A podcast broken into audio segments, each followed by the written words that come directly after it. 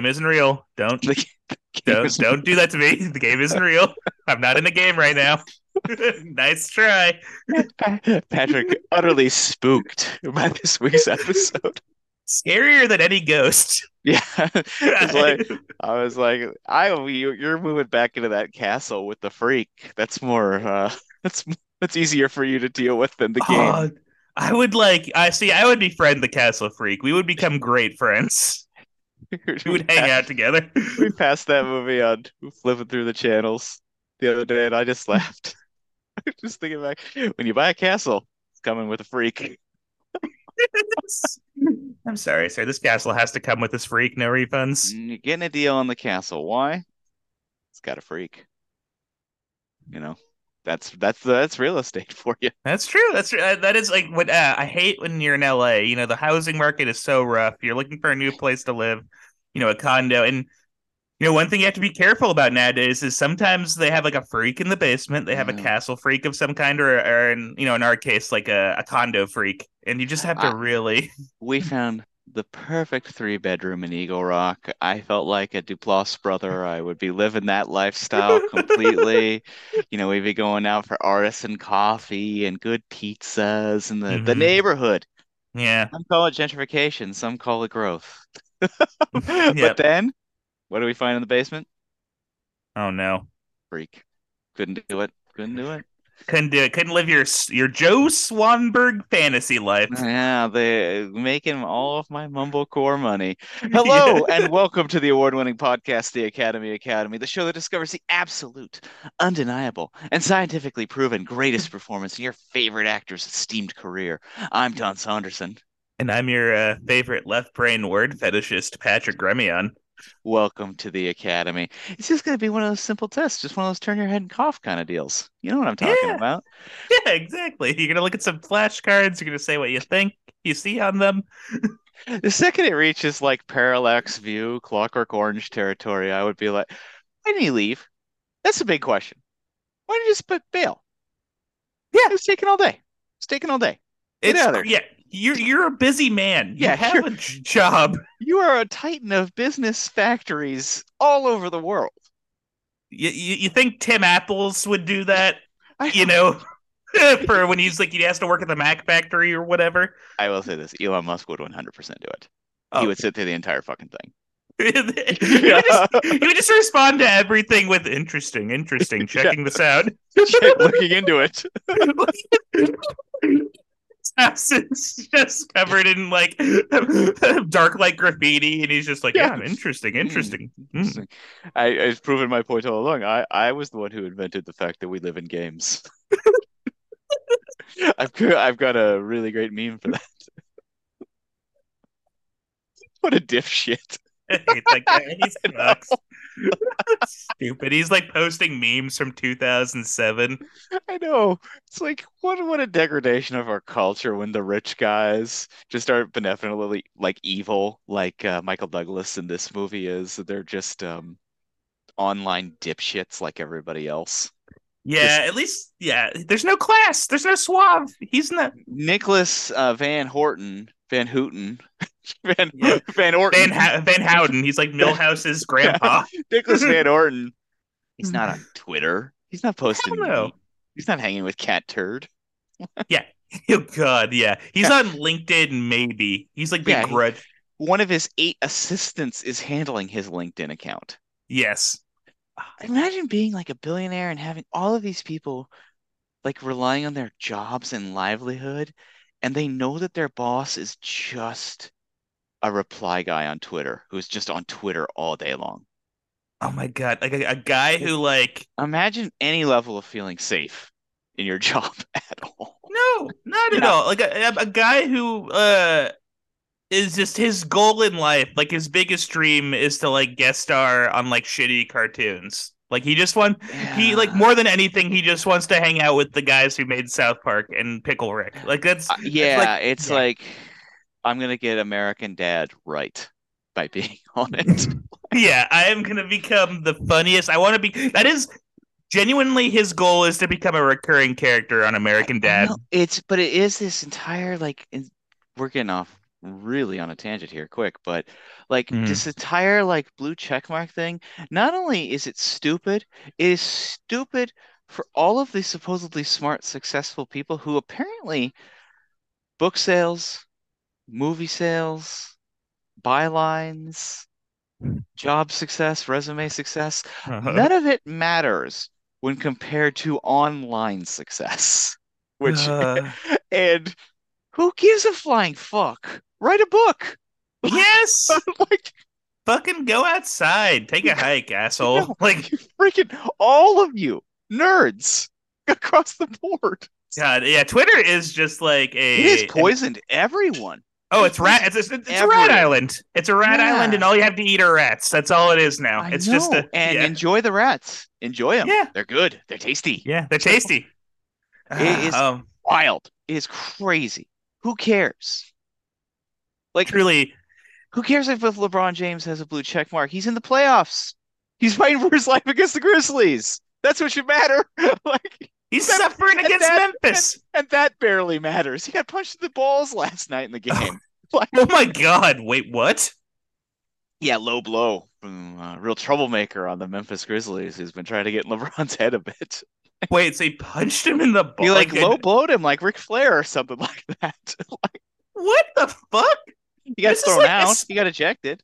That's so. That's like uh, They've, honor. they- th- this playoffs has found a new strategy, which is if you annoy and beat on the superstars enough, maybe they'll lose it, get thrown out of the game, and then you can win. like you know, like, it's like hockey will get- rules or something. Yeah, yeah, which is about time. Frankly, about time. Hockey. The threat of a fight has made hockey entertaining for the last 75 years. Enforcers and uh, yeah, goon. There should be goon type people in So basketball. Let's This goes, I they need to have championship belts for every single sport, too. yes. And the, the championship teams have to wear them to every game and like hold them up and put them in the faces of the other team. yeah, 100%. Uh, they should have the soccer cards for whenever anyone gets thrown out of a, in every single game. Like, because those are really fun when the referee Car- pulls out a card and like slams it in a guy's face. That Cards in- are a fun element. Yeah, that should be in every sport too. Anyway, Yeah, yeah. September 12th, 1997, the game is released in the theaters. We're talking about 1997's The Game, directed by David Fincher. Hmm. This is another episode of our You Want It Darker, the David Fincher story. This is his third feature film. Now, picking up where we left off, seven, smash, success. He's got the pick of the litter. yeah. For he's getting scripts right and left, baby. Stuff being tossed his way all over the place. Kids have seven fever. Seven Fever has swept the uni- the international community. Yeah. And so David Fincher's got a lot of options going into this. Um, in the meantime, which is he continues to direct commercials. He slows down on music videos, but he does direct a very interesting music video. One music video between Seven and the game, which is the Wallflower Sixth Avenue Heartache video, which is a, oh. a very good video, very very good song. I'll say it. I'm, I like the Wallflowers. I Yeah. do too. I do too. They're good, fun, perfectly, perfectly fine. Like, is Jakob Dylan as good as? But like, who can be as good as Bob Dylan? He's perfect. Well, He's doing his own thing. That's tough. Tough, baby. Tough. Oh, Going back to sure. LeBron James, his son's going to be in the draft. He's going to college soon. He's going to have to deal with that. You know, Ooh, good luck, buddy. good luck. Hats off to you. Try your best. You know, uh, moderately, moderately successful father. That's the way to live. Like, not a loser father, but not LeBron James. That's probably your best bet. yeah, just something you can build off of. Yeah, something you know, continue like, oh, my dad's Michael Jordan. Shit. Well, Yeah. Okay, I'll, I'll try. Like, you know, like, good luck, me. Uh, Good luck, me. Uh, so uh, great, but a strong song, strong music video. I remember it's a very. I don't know if you ever seen it, Patrick. We didn't watch it ahead of time, but um, kind of uses um, still photographs and kind of morphs them. It's in black and white. It's pretty cool. It's a, definitely like he's experimenting with a few you know, as we've mentioned before, he uses music videos and commercials from this point on to try out gear, techniques, and crew Mhm. that he can build on and see if he wants to bring them into kind of the bigger projects. Um, also, we should note too, there's been some David Fincher murmurings in the news this week. I should give a quick David Fincher update. Ooh. Now, none of this has been confirmed. This could go in the scrap heap of the multiple David Fincher unrealized projects, which we'll talk about throughout as we go. Um, he's heavily tipped to be directing the US version of Squid Game for Netflix. Wow. In Which- that Who knows? These yeah. are in, these are internet rumors. I'm kind of fingers crossed. Hope he, this never happens. Um, I- Yeah, I'll be honest, I've never watched Squid it Game. was, Uh, it was good. I watched it. We watched it over Yeah. a snowed-in Christmas break up in the Northwest. It was it was good. Yeah, I've heard of good things about it. Yeah. I I kind of like yeah. There is this part of me that's like on one hand, Squid Game is probably good the way it is. We probably don't need another Squid Game in the world. Mhm. But then on the other hand, if you are gonna get like a director to do a weird, elaborate, you know, game movie or TV series, there- there he'd, are he'd be the few- guy. There are few directors better at elevating pulp hmm to a really like high classy, intense, and thought-provoking level than Mhm. David Fincher is, and as we'll talk about today, frankly, with this film. Yeah. Um, He puts that sleaze in a suit. it, yeah, puts that sleaze in a suit. And his name, Nicholas Van Orton. uh, but yeah, it'll be interesting to see if that comes to pass. We will keep you updated as always Mm. with any any uh, late breaking news when it comes to David Fincher and Squid Game or whatever he ends up on next.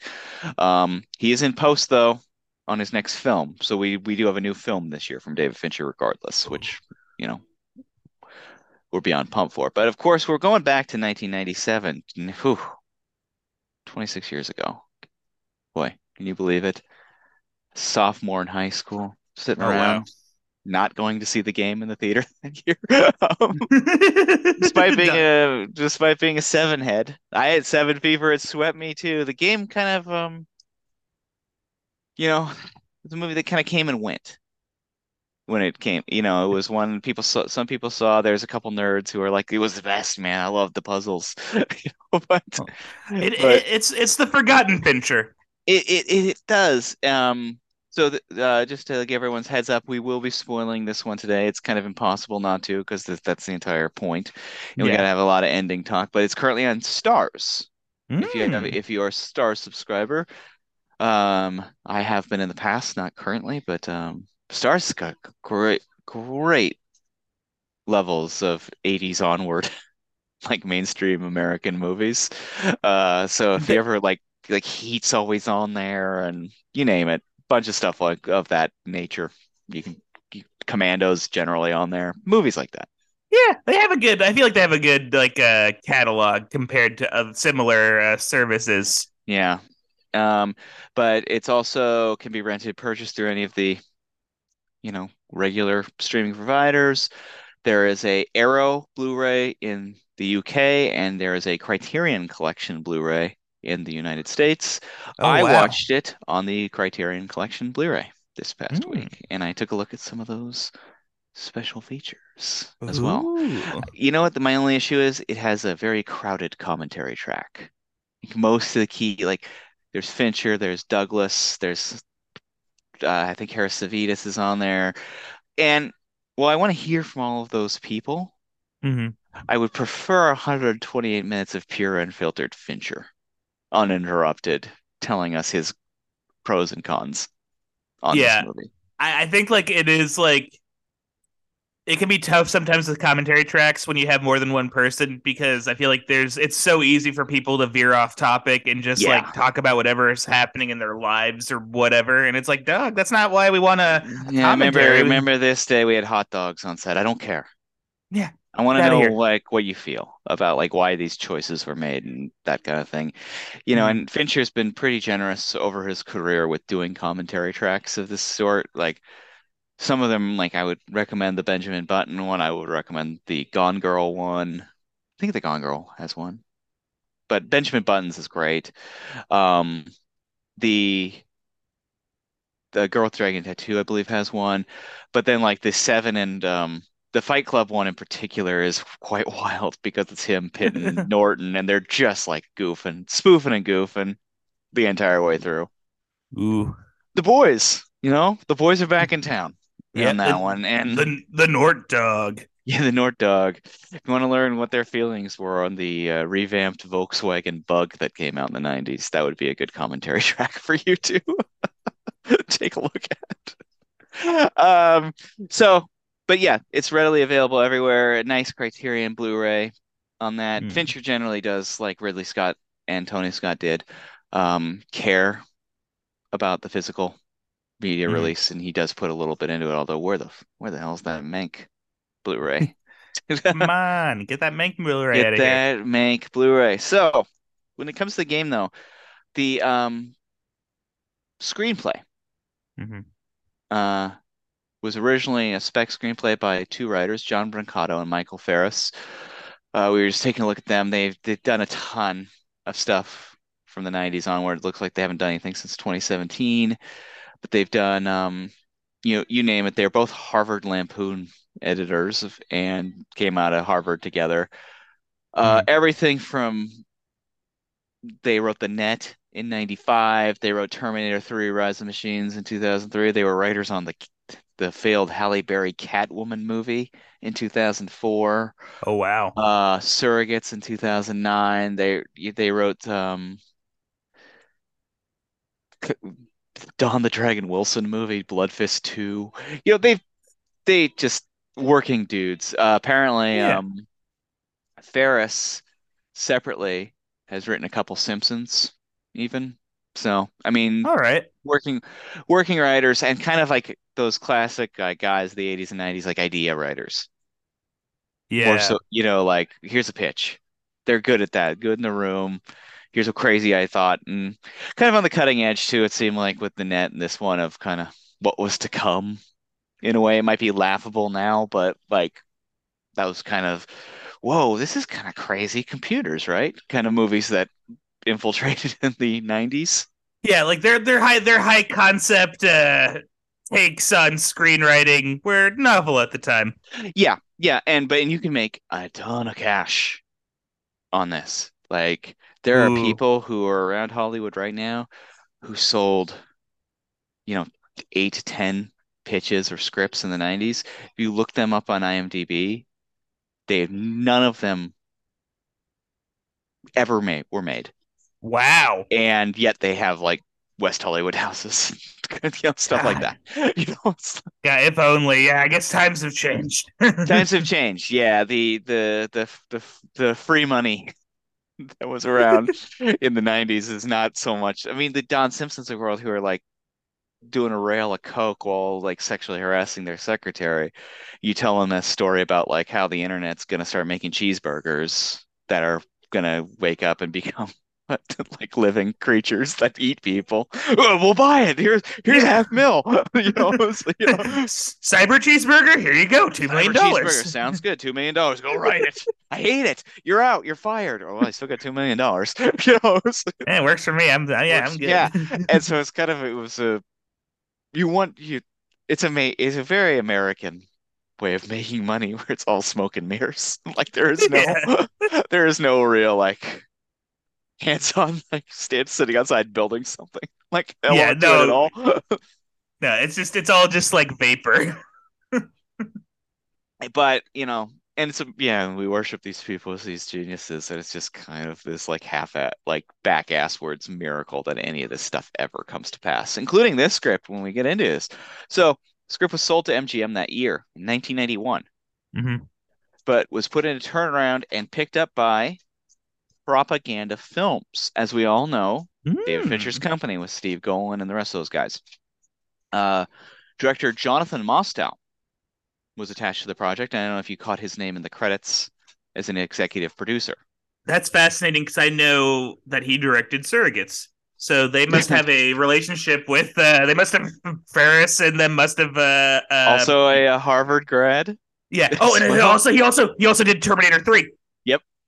Man, wow, Rise of the that is that is so crazy. Yeah, interesting. I did not I did not catch that. That is they just yeah they just Yeah. became hot friends. They just been Harvard buddies. Well, you know, 10 guys in Hollywood, as we've always said. Uh, that's true. Jonathan Mostow directed uh, two very excellent genre pictures, though.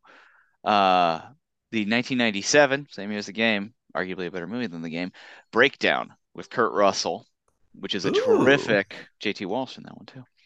Um, and then about him earlier. U5, U571, the submarine movie. oh, cool. Yeah, there were a couple nice movies. there was like uh, two. It was like in two thousand to two thousand two.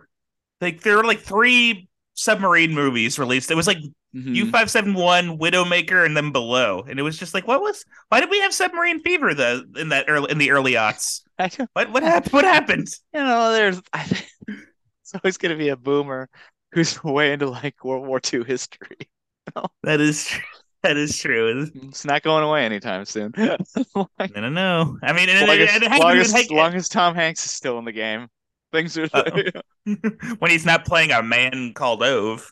yeah, yeah. what That, was that? that, that Was- man, oh, Yeah, he's he's grumpy. I, I think. I think It's that's his yeah, thing. yeah. He's grumpy, but he's gonna learn that maybe not being grumpy is your best Mhm. bet. That's a guy Um, who the game should happen to. Yeah. So, um, Jonathan Mostow is attached. It's happening. Kyle MacLachlan and Bridget Fonda are cast in the lead roles. Whoa. Principal photography scheduled for February of 1993, but in early 92, project was moved to Polygram Film Entertainment, and Mostow became executive producer, and it kind of crashed. Hmm. Um, so producer Steve Golan gave the script to David Fincher and hoping he would direct it. Clearly, Golan was like hot on this script Mhm. and felt like this was a real winner. Uh, Fincher dug it, but um, didn't he felt it was a little like surfacey. He liked some of the Mhm. twists though. So he brought in uncredited Andrew Kevin Walker, his screenwriter from Seven, to rewrite the entire script. Remains uncredited to this day, but and basically one of the key things was um tone, making the story work, and making the lead character more much more of a cynical, darker figure. Hmm. All are there. Yeah, you Um, can you can really feel like that that that uh, paranoid, cynical '70s energy emanating Yeah, from this and I think even like with the score, I was feel the score I was feeling even a little bit of like Klute or something like that, like that kind of feeling to it. Yeah. Well, it's like I I guarantee it's no uh, it was it was purpose. I guarantee you that it wasn't like incidental that Peter Donat was like casted as uh as Michael Douglas's like, you know, lawyer, his 2nd in Mhm. command, the guy for who played the boss in China, China Syndrome. Yeah, Like that's like yeah, that's like I feel like yeah, there were so many. I feel like they're like so clearly trying to like kind of to, to lean into that energy and that vibe. yeah. Yeah. And so Fincher described it in one sentence what he was looking for. Um, for Michael Douglas, for the character, the lead character, uh, fashionable, good-looking Scrooge, lured into a Mission Impossible situation with a steroid shot in the thigh from The Sting. That was his vision. Wow. And then uh, he explained that this movie was different from others because movies usually make a pact with the audience that says, we're going to play it straight. What we're going to show you is going to add up. But we don't do that. In that respect, it's about movies and how movies dole out information. In Adam Nayman's book, David Fincher Mind Games, he actually does explain that this is a, like his thought is that this is a movie about movies and how movies are structured and designed. And Ooh.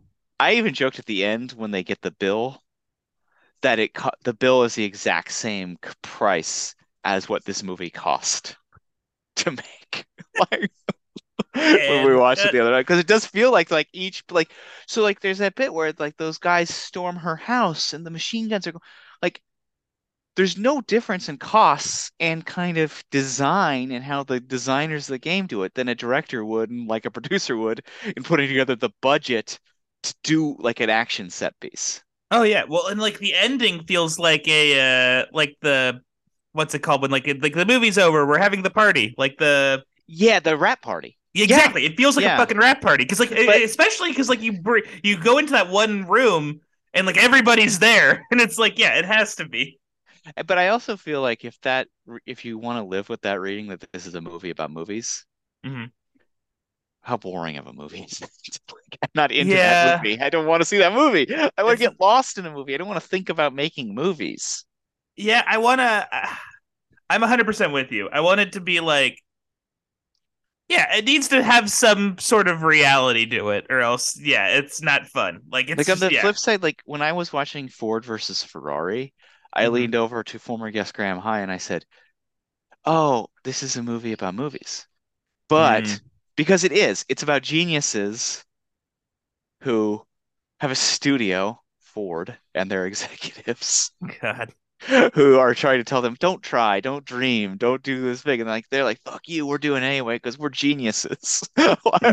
And but it worked because you care about them like winning the race. There's like a race and that kind of thing. Yeah, Like no race in the game. There's there's no. uh, no, no, no, and there's not like another big influence on the game that is unspoken, but it's there. It's the Wizard of Oz, Mm. and it's kind of this journey to go what's behind the curtain, and there's nothing behind the curtain in the game. Wow. You Yeah. know, there the wizard is a smoke and mirrors. The wizard. the wizard is uh, a guy with the world's most annoying T-shirt. Yeah, exactly. Yeah, who, who paid who paid some who paid a bunch of people to do it for him. Who actually doesn't even pay for it. He makes the, the loser pay for it. God. All right. So, uh, but Fincher in general sees this movie as a film about loss of control, which actually I feel is a much more personal take for David Fincher. I think he's like that's a more interesting thought on a personal filmmaking level is like from the ultimate control freak, how to Mhm. present your greatest fear. A complete loss of control. Yeah.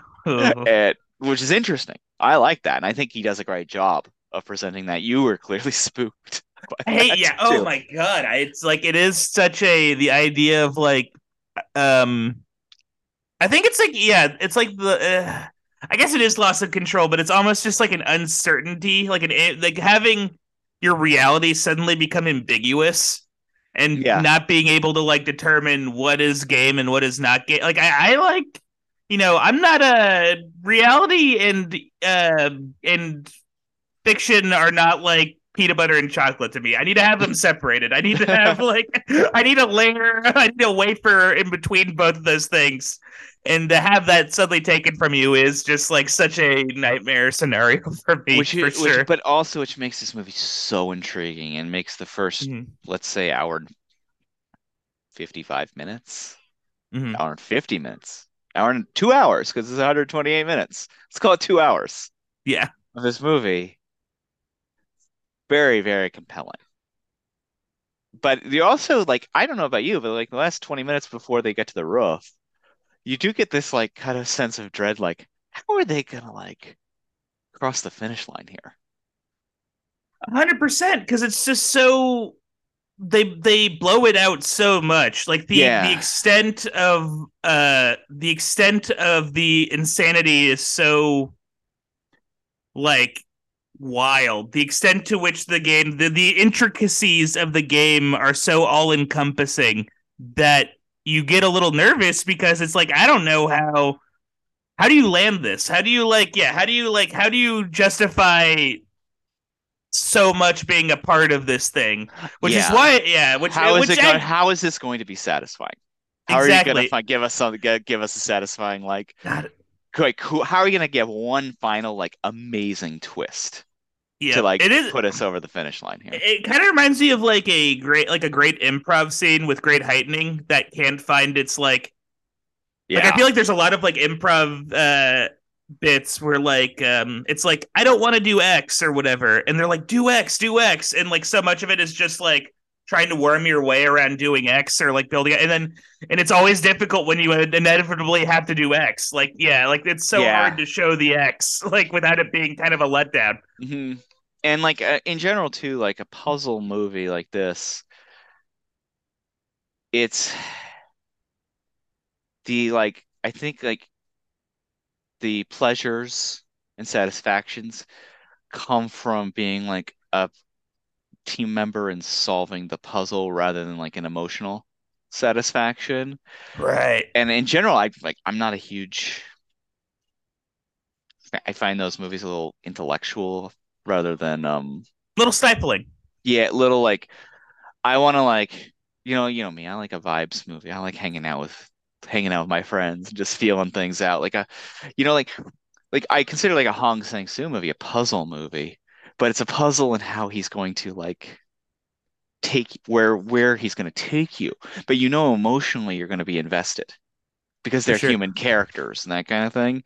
Like I remember like the puzzle I want, I guess, is more of a visual puzzle in a way. Mhm. Like when I saw Roma for the first time and I saw he was doing those like pans like for almost every shot across like, oh, that's interesting. Why is he doing like like the formalism interested me more than just trying to solve like a puzzle and make myself I guess sometimes I feel like it's like it's like to make the audience feel smart Mhm. when they're having to solve a puzzle.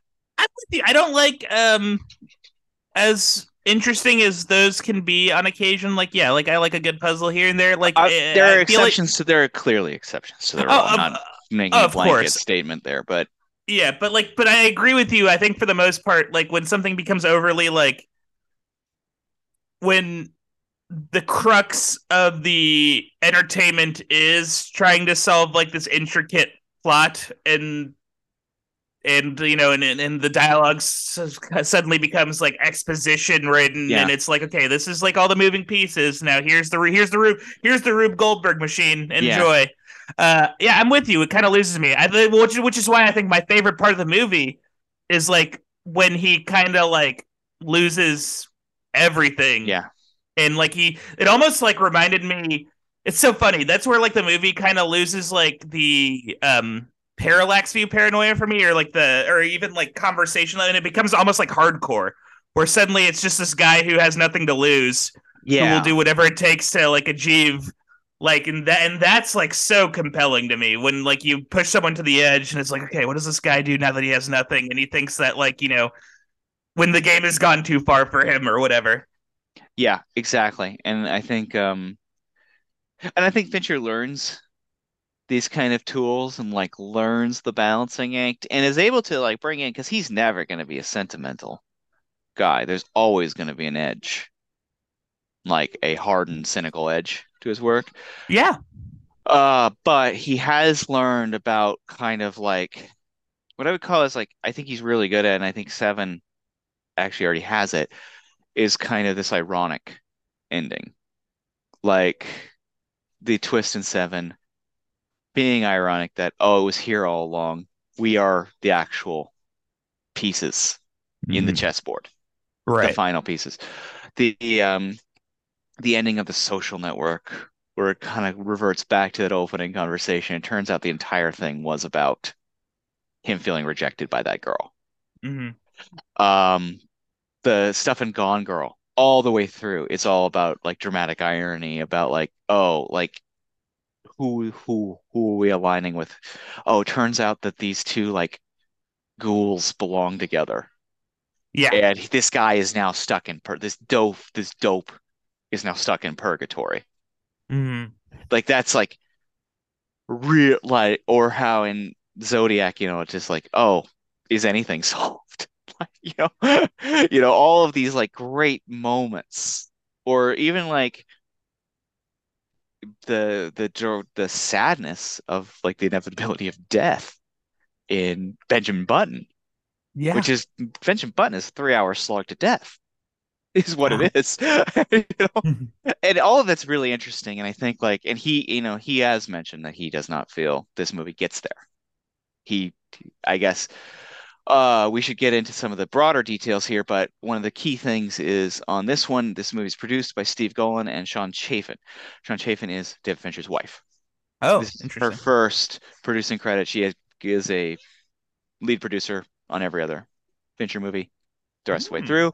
Uh, his closest confidant, clearly, and um, you know, definitely like someone he can trust to handle things when he's in director phase. And apparently, she, from almost the jump, was trying to dissuade him from making this movie. Interesting. Yeah, it's it's it's it's a tough it's a tough nut to crack because it's one of those movies where like inevitably the ending is gonna be it's never gonna be it's so difficult to create a film like this and have the ending be satisfying. Where like I mean, it's you, like could, you can sit around in a writer's room with like 10 people. Like how what is the best move to like satisfy everyone with the end of this movie? And you and I actually will, when we get to talk about the ending, we'll pitch out a few. Of, We've come up with a few Yeah. of our own even because because it's inspiring. Like I would have wanted to be in that room with David Fincher and throwing out ideas. yeah, because like, it is and it's a fun playground. Like they're having oh, yeah, it's thousand percent. Yeah, Yeah. like and you could see why Fincher, you could see why Steve Golin, you could see why Michael Douglas all were attracted to Mhm. this. Like there is a movie here.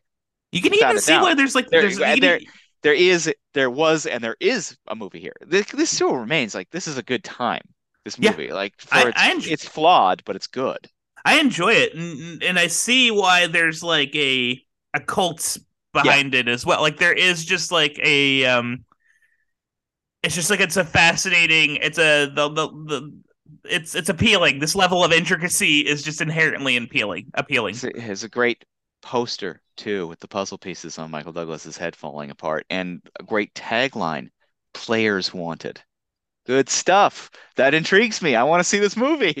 Yeah, I want to play this Uh, game. So here it is. If you we've talked now for quite a bit of time about kind of walked around what this is. Story of the game. Quickly. Uh Nicholas Van Orton is a wealthy, selfish, lonely investment banker in San Francisco, a titan of industry, but a total asshole who lives hmm. alone in his mega mansion eating a cheeseburger on his birthday by himself. The worst cheeseburger, by the way. It is so funny, like for a guy who is such a like you know wealthy, like his cheeseburger suck. Like the the, the, the onion is way too thick. It's weird. I know. And yeah, and raw onions. No thanks. Not for me Yeah. on a cheeseburger. Yeah, homie, get a smash burger. When Like, I come on, am when I am visiting with our neighbors to the east and in business meetings with them, and I'm presenting them as the American custom goes with a pocket cheeseburger. Grilled onions, please. Yes, no, that's see, that's like Is it, a, is it uh, tough in the is it tough in the pocket of my Armani suit? Absolutely. It's not good. It Yeah. comes out very squishy and kind of it's a mess. You're gonna need a fork. Yeah, You need a knife and a fork and some napkins to eat it, but I guarantee you the taste is there. Visually, it might not um might not be appealing in any sense. no, not at all. It's been in my pocket for yeah, four, five hours, yeah. Give or take. 12, 12 hour flight on this plane from from California to Tokyo. and I've just slapped it in your hand in in, in lieu of handshake. Like nobody yeah, see, listened- did anyone even listen to our Rising Sun episode? Yet we still care about that bit immensely. it's, it's such a funny bit. It's good. It's a good bit. And I, so I want to just start doing this to people. I, I, I am like this close to going to like McDonald's and Just- buying. Presenting a burger as greetings. Yeah, it's like salutations, sir. Salutations, here's your burger. Um, a burger for you. a burger for you. It's the customary American burger.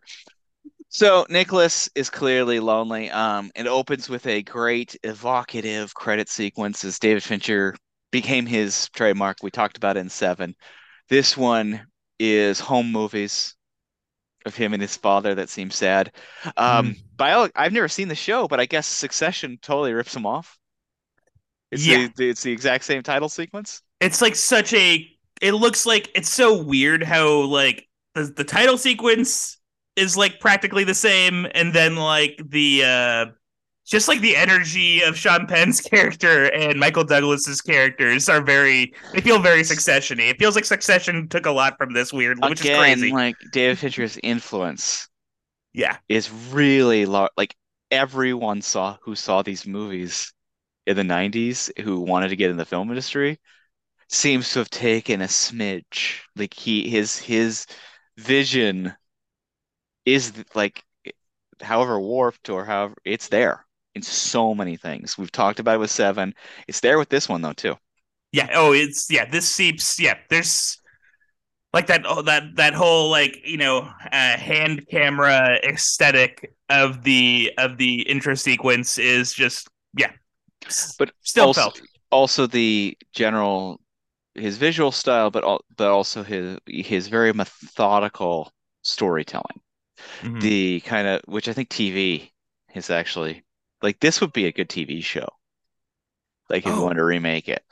A hundred percent. This is one of the few things where I would like to see, like, because then you'd get a little more time to like, like stew in the crazy. Wor- Imagine if it's, this show lasted like five seasons, Yeah. and he's just in the game for like five seasons. I'm sure it's been pitched around. So Oh, Nicholas Van Orton is completely lonely. He gets a phone call from his estranged younger brother Conrad. They meet Mhm. up for lunch. Things are already, and David Fincher does such a good job of this. Uh, already feel a little off kilter. I Already Yeah. feel a little s- strange. Mm. Um, and Conrad, who is his near to well brother, he's drunk on the beaches of Ibiza. Um, presents his brother for his 48th birthday in classic Michael Douglas fashion. He's playing younger than Yeah. he actually was. Uh, a, a voucher for a game offered by a company called Consumer Recreation Services CRS. Can't remember shit. Um, uh, though skeptical, he is he is interested, and he goes to the CRS office to apply. And what follows is a trip down a Voorhees-esque rabbit hole of insanity. It. Oh my god, that is such a great. Yeah, it is a hundred percent like a Borges like or Borges uh short story. You may have been right there, by the way, in your pronunciation. You know, let Uh, us. You know, yeah, maybe it's Jason Voorhees who wrote it. I don't know. We'll find out. that'd be very interesting. Crystal Lake serial killer, yeah. really like visionary futurist author. Yeah. he had a lot of interesting takes on the Falklands War. Yeah, he did. Yeah. Bomb them. Bomb them all. no, There we go. Ja- Jason, no. Well, Margaret Thatcher's here. oh no, Jim Broadbent's doing weird uh, racist ghost dances. What a film. What a movie. Man, Yeah, a lot of that's ma- The Iron Lady. Wow. God, heaven We've- for yeah, an, an earth, Yeah. an earth that See these arms, see these scars. So, um, and that's basically, you know, and what follows is just a series of continuously like spooky, scary action, eh, sometimes action, sometimes just like red herrings all over the place. Who could be Mhm. trusted? Everyone seems like they're a little off, whoever he meets. And Mhm. slowly but surely, like this man who has his entire life is based on control, emotional control, financial control, you know, you name it. Mhm. He's thrown into a complete spiral Yeah. throughout, and it's it's a Well- kind of a- it's a thrilling setup and set pieces follow. Yeah, well, and it was what's interesting too is something that's like kind of like background radiation for all of this is that um his father like uh, passed away at an untimely age. Like he, Yeah. Yeah, and that's like he fell off of or no, he didn't fall off. He uh, you know, trigger died by warning. suicide. He, so he died by suicide. Yeah. Also, uh, got us. I, I told, told this to Don yesterday. The guy who plays Michael Douglas's father in this movie is the current the voice of Mario. And you know what I thought it was? I thought it was Michael Douglas under makeup. That's what I thought too. I did too. I was convinced. I was like, "Oh, that's cool. That guy looks just like Michael Douglas. Like that guy looks like yeah. Apparently, a young Charles Martinet, the guy Yeah. who does the voice of Mario, is the guy like in these Michael home Douglas. is this guy in these home movies. So um that is you know right there. Michael Douglas plays the role of Nicholas Van Orton, our leading character, a mo- a role you know tailor-made for Michael Douglas. This is Mhm. right in his you know down the plate, right in his wheelhouse. Um and um so I guess that they approached he was approached immediately to star. He was hesitant because he didn't think um Polygram was a big enough company to distribute the film. He was concerned about how big of a movie it would be because he's a movie star. you know. Right. But then of course, this is like I'm hearing all the time from friends, you know, putting together a movie. It's a chicken and the egg scenario. hmm You can get your budget for your movie if you get a movie star to sign on. But a movie star will not sign on to your movie unless you can't promise them a budget for the movie. So you have to lie to someone. like basically, you have, to you have to bet on it. Like it is is such an interesting thing because like you have, but basically like no one in Hollywood wants to be the first to say yes. Ooh. But once someone does say yes, you can actually get the dominoes to roll relatively quickly because everyone is spineless. And Mm. no, there for as many gamblers, degenerate gamblers as there are in Hollywood, they're actually like completely like safe, like economic, like accountant nerds too, like balancing Yeah. the charts on that. I mean, that's how they pay for their gambling. Yeah, exactly. And so you need someone, as our man McConaughey once said, to put a little skin in the game and like have the guts to do this thing. Um, I don't know how these things ever happen. It's very scary. But once you get like a star to say they're in it, like I mean, if you get, you know, we talked our be- our beloved Russell Crowe. Mm-hmm. If you, you know, I heard, I don't think he's talking out of school, in line at the New Beverly, somebody just brought up like, oh, if you pay him five million bucks, he'll be in your movie, like today, Mm. and he'll do a good job. He will come, he'll be a pro, he will rock and roll, he'll give you what you need, but his rate is five million bucks minimum. Hmm. Where do you get five million bucks? But if you get him, you're going to get another like 10 million bucks from other investors because like we can sell this movie. Yeah. So it's like, yeah, he's like that valuable even today. God, that is so crazy because it is like, and I guess in a way, I am kind of glad about that because that's how you maintain like cool, interesting actors to a certain. Because I feel like I'd much rather have a movie kind of be um star oriented than like IP oriented. Oh yeah, me too. Absolutely. Yeah, like a hundred percent. Yeah, Yeah. yeah. Like I'd rather like yeah, like I'd rather have like uh yeah that money going to like a really cool entry, like a you know like a uh, an Austin Butler or like one of these up in or a Paul Yeah. Mescal as opposed to like a uh you know a Star Wars or a No, Star Trek think or like whatever. it, with those guys, like I don't know what they're doing next, Mhm. but if they're in it, I'm like, oh, it's going to raise my interest. Yeah, like, oh, I want to read about that. What's that going to be? What is that going to be? That sounds like it's going to be, or even like Sandler. He's in it. No matter how stupid it is, Yeah. I'm gonna like i- i- press play. But if Sandler's in like Morbius, actually, I would probably watch it. I would watch that. I would watch it too. Never mind. Oh god! I, oh, by the way, I watched. Uh, I, I I think I told you this, Don. I watched Billy Madison for the first yeah, time. we gotta okay. Sidebar, we gotta hear about your Billy Madison. Love movie's good. I hear. here's my take. The movie's good. I like Tommy Boy. I think is a better. I like the persona. I think Billy Madison. I think like there's only so much Sandler. I need to like water down my Sandler a little bit. Billy Madison is an agent of chaos. Tommy Boy has an emotional arc. Yeah, he has a heart. Like Billy Madison is such an evil, an evil being. Uh, I guess I saved the day. yeah, this he's like a tulpa, or so he's like some sort of demonic. He's a dimmick. He's like this. He's this entity that haunts his father. Although super funny that he's constantly running over ro- rose bushes in the beginning. It is What a the entire movie. Uh, we I quote it. To, I've seen it hundreds of times. I think it's the only movie I've ever watched twice in a row. When I was in college at our college house, we were oh, on Saturday having beers in the middle of the day. We watched Billy Madison on video. It finished, and my roommate goes, "Want to rewind it? Do it again?" It's like, "Yeah, we did it again." insane, insane. I, I love it though. I love it. That's insane, but I love never, it. Never had the colors to this day. I like look at it, I'm like, I, I painted the duck blue because I've never seen a blue duck. And I wanted to see a blue duck be blue. It's a beautiful blue duck. Like, I think it's like once you I think for me it was like the first first 20 minutes of the movie. I just want to send I want to just hunt Billy Madison most dangerous game. I want to drop him in a drop him on an island. I want I want the I want the plot of the pest to happen to him.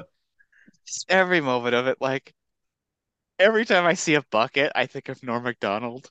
Suggesting want to get that donkey donkey real drunk. Maybe later. Okay, I'll go find a bucket. Even though Jack Nicholson being in the news, I was like, hey Billy, who would you rather bone? Meg Ryan or Jack Nicholson? Jack Nicholson now or 1973? 73. Meg Ryan. Sorry, folks. It was like it's imprinted on me. I saw it in the theater and it was just like the still still this day. And we were all joking with the baby. We were like, yeah, she's gonna find this movie funny. Because Jen, I find it so fucking funny. It's a funny movie. It is. I think once you realize that, like, oh, you don't have to take it. It's like it's like it's like a it's like MacGruber, where it's like, yeah, this character. It's the joke Just- is that this character sucks. It's just a crazed movie. Just Yeah. like utterly crazed. And them just throwing like their best 29 year old Adam Sandler ideas at the wall. Oh yeah. Oh oh, well, like the oh god, I do love the O'Doyle O'Doyle rule. Like The just Doyle O'Doyle stuff, rules. the Chris Farley's insane bus driver. And that's that shot of them, where do our lunches go? And him and Norm Macdonald just like chowing down on all the kids' so lunches. The if pissing your pants is cool, consider me Miles Davis. that is such a good line. So oh, Oh man. This is so funny. Anyway, Okay, we're back. We're back. so They should the game Billy Madison. Okay, I'm done. yeah, But, like Sandler in the game would be very funny. It, like that's your comedy pitch. If Sandler, Yes. played. yeah, that's your Uh, comedy com- pitch. coming Then, uh, soon. coming soon. That's a good idea. So, um, the game, as we mentioned, the script writ- they had the script prior to the Seven script in kind of the propaganda house. He he was going to make it, but then um, basically what happened was Brad Pitt became available. We mentioned it previously. He had that window of time that to make Seven. And Right. they're like, we want him. Came top right. So they make seven. So, but then the success of seven basically brought the producers more money for the game, which helps the Michael Douglas thing that we had just mentioned because everyone's like, oh, now we have a hot, hip director coming off of one of the hottest, hippest, craziest movies. Um, so that brought it all together. 1996 Cannes Film Festival, Polygram formally announces the stars of the game, Michael Douglas and Jodie Foster. Wow. Fincher was a bit uncomfortable um, with a star of Jodie Foster's stature at that point in 1996, two-time Academy Award winner, you know, major major star, in kind of this smaller role because uh, she was going to be playing um, the sister to Nicholas in that Mm. iteration. So Fincher pitches that they're going to rewrite it to um, Jodie Foster play Nicholas's daughter and do an entire different angle there, which is very, very interesting. Although, going back to our friend Michael Douglas and his insecurities on such matters, he did not. He wanted it to be her the sister rather than daughter because he did not like the idea of Jodie Foster playing his daughter. Oh my goodness. Despite the fact Jodie Foster finding that fairly peculiar because Michael Douglas is almost 20 years her senior. Uh, And they had appeared in a movie called Napoleon and Samantha together when she was nine and he was 28. it is another classic uh, Spencer Tracy uh, the mountain situation where it's like, yeah, it makes no sense that these people are uh, And, it, it- they're too old, too far apart, too far apart. you know, and and, you know the we we have a little bit of fun with Michael Douglas and his insecurities about being as old as he is, and you know, and, you know, he wants to be a cool guy. We talked about it in Black Yeah. Rain, Yep, he wants to be Uh, the, the cool motorcycle man. cool motorcycle man, but mm, you know, That's not the role you're meant to be. You're you're you are your character in the game. Like that's like that's your wheelhouse, buddy, and that's not bad. That's a fun wheelhouse to be in. You get to play a, a suave rich guy in a lot of movies. That's fun. Indeed. So, um, there's a lot of differences of opinion, and then uh, Jodie was cast in Robert Zemeckis' film Contact, which led to scheduling conflicts, so she could not appear in the game. Once Aw. she left, the role was offered to Jeff Bridges, which groovy. Like- I would like that. That's would- good. Not to say that our man who got the role is bad, because he's actually quite good. I think he's actually a better fit for that role Yeah. than uh um yeah. But I think he's am 100. just, in- I'm just intrigued. I'm yeah. intrigued with it. But uh, Jeff Bridges declined, and Sean Penn was ultimately cast as the younger brother, Conrad. Um, later, Jodie Foster alleged that she and Polygram had orally agreed that she would appear in the film, and when this did not transpire, she filed a $54.5 million lawsuit against the company. Whoa, Who knows? I don't know what happened there. Crazy. Mamma Mia. Mamma mia. Oh boy. Um, and then um, as for the rest of the cast, um, the third lead of the film is Deborah Kara Unger, who plays the role of. We'll talk about that in a bit. Hmm, Question Question mark? question mark. Um, uh, she at that time she was an up and coming young Canadian actress. Mhm. Uh, and her biggest role to date was in 1996. The year prior to this, she was in David Cronenberg's highly interesting, highly fascinating, highly controversial Crash. Wow, she's she is a great like it is like a huge bummer that we you don't see like Deborah Kara Unger. She kind of like her um output uh sort of declined over the years because she is like such a unique. I feel like there's like a flintiness to her as an actor Yeah, that like, like a lot too. of comparable uh yeah performers don't have. Like Well, I think what Yeah. she has is um, if she'd come up in the 40s, she would have been in like a dozen noirs. As yeah, Fatale character. Like she's built for it. You know, she would have been a Hitchcock character too, which is, you know, Hitchcock, one of the key David Fincher influences, especially in this movie, very Hitchcockian picture too. Um, Hitchcock would have figured out the end. But anyway, she would have fit in in one of those kind of movies too. She's also in the very interesting Mel Gibson movie Payback, but you know, has continuously worked since Mhm. this, but I'd argue she's probably most known for this in Crash. yeah. She she was in uh, Emilio Estevez's The Way. That's an. Have you ever seen that movie? That's a fun movie. I've not seen that movie, no. It's like a very uh just uh, about a bunch of guys walking in Europe. It's a very I'm it's a very low I'm film. fascinated with uh, Emilio Estevez Auteur. Oh. Uh, conversation Maybe future. conversation future. for another day. Don't tap don't tap me with another miniseries within a miniseries.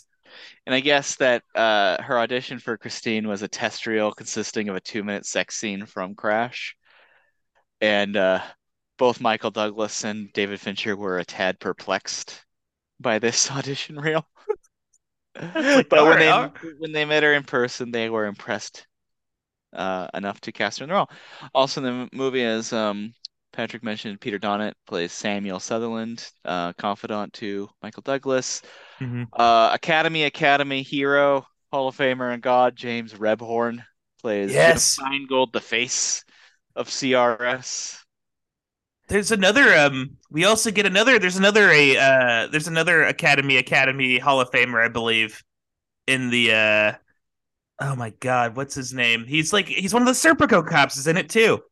Yes. Um. Oh. Uh. God, he's in Midnight Run too. Um. Yeah. Oh. we I know. Oh, we're we're We can we're- do this. We can, we do, can do this. We, We're we can we're, do this. we're flubbing it right now, aren't we? Oh, Oh, no, you you can't you can't even see Jack- it on Wikipedia. Jack Kehoe. Jack Kehoe. Yes, Jack Yes. Kehoe. Is he? Is, no, he he might not be it. He's not a Hall of Famer, but he's certainly a favorite. He's a favorite. He's like, yeah, he's the good cop in Serp. He's like the one other good cop in Serpico. Also in the movie though, Mark Boone Jr., with us on Seven. yeah. Uh, but a bunch of Academy Academy stuff this year. Uh, as I noticed on my Letterboxd, he's in my top watched actors group Ooh, thus far for this year. I could, yeah. Um, he got into like the oh, sorry. Go ahead. no, he he got into like for some reason like Fincher and Nolan like he's like a he's like the John Ratzenberger for like a lot of these guys. Yeah, yeah. Looking at my watch list, he was in. Um, he's also in Die Hard 2 and Batman Begins. Mhm. So those are the among the movies I've watched this year with Mark Boone Jr. Tommy Mhm. Flanagan from um, Gladiator. Oh, he's so good. in it. Uh, but there's so many interesting folks just kind of on the outskirts too. So I don't know if you caught Spike Jonze as one of the EMTs at the end of the movie. No, Is in I it?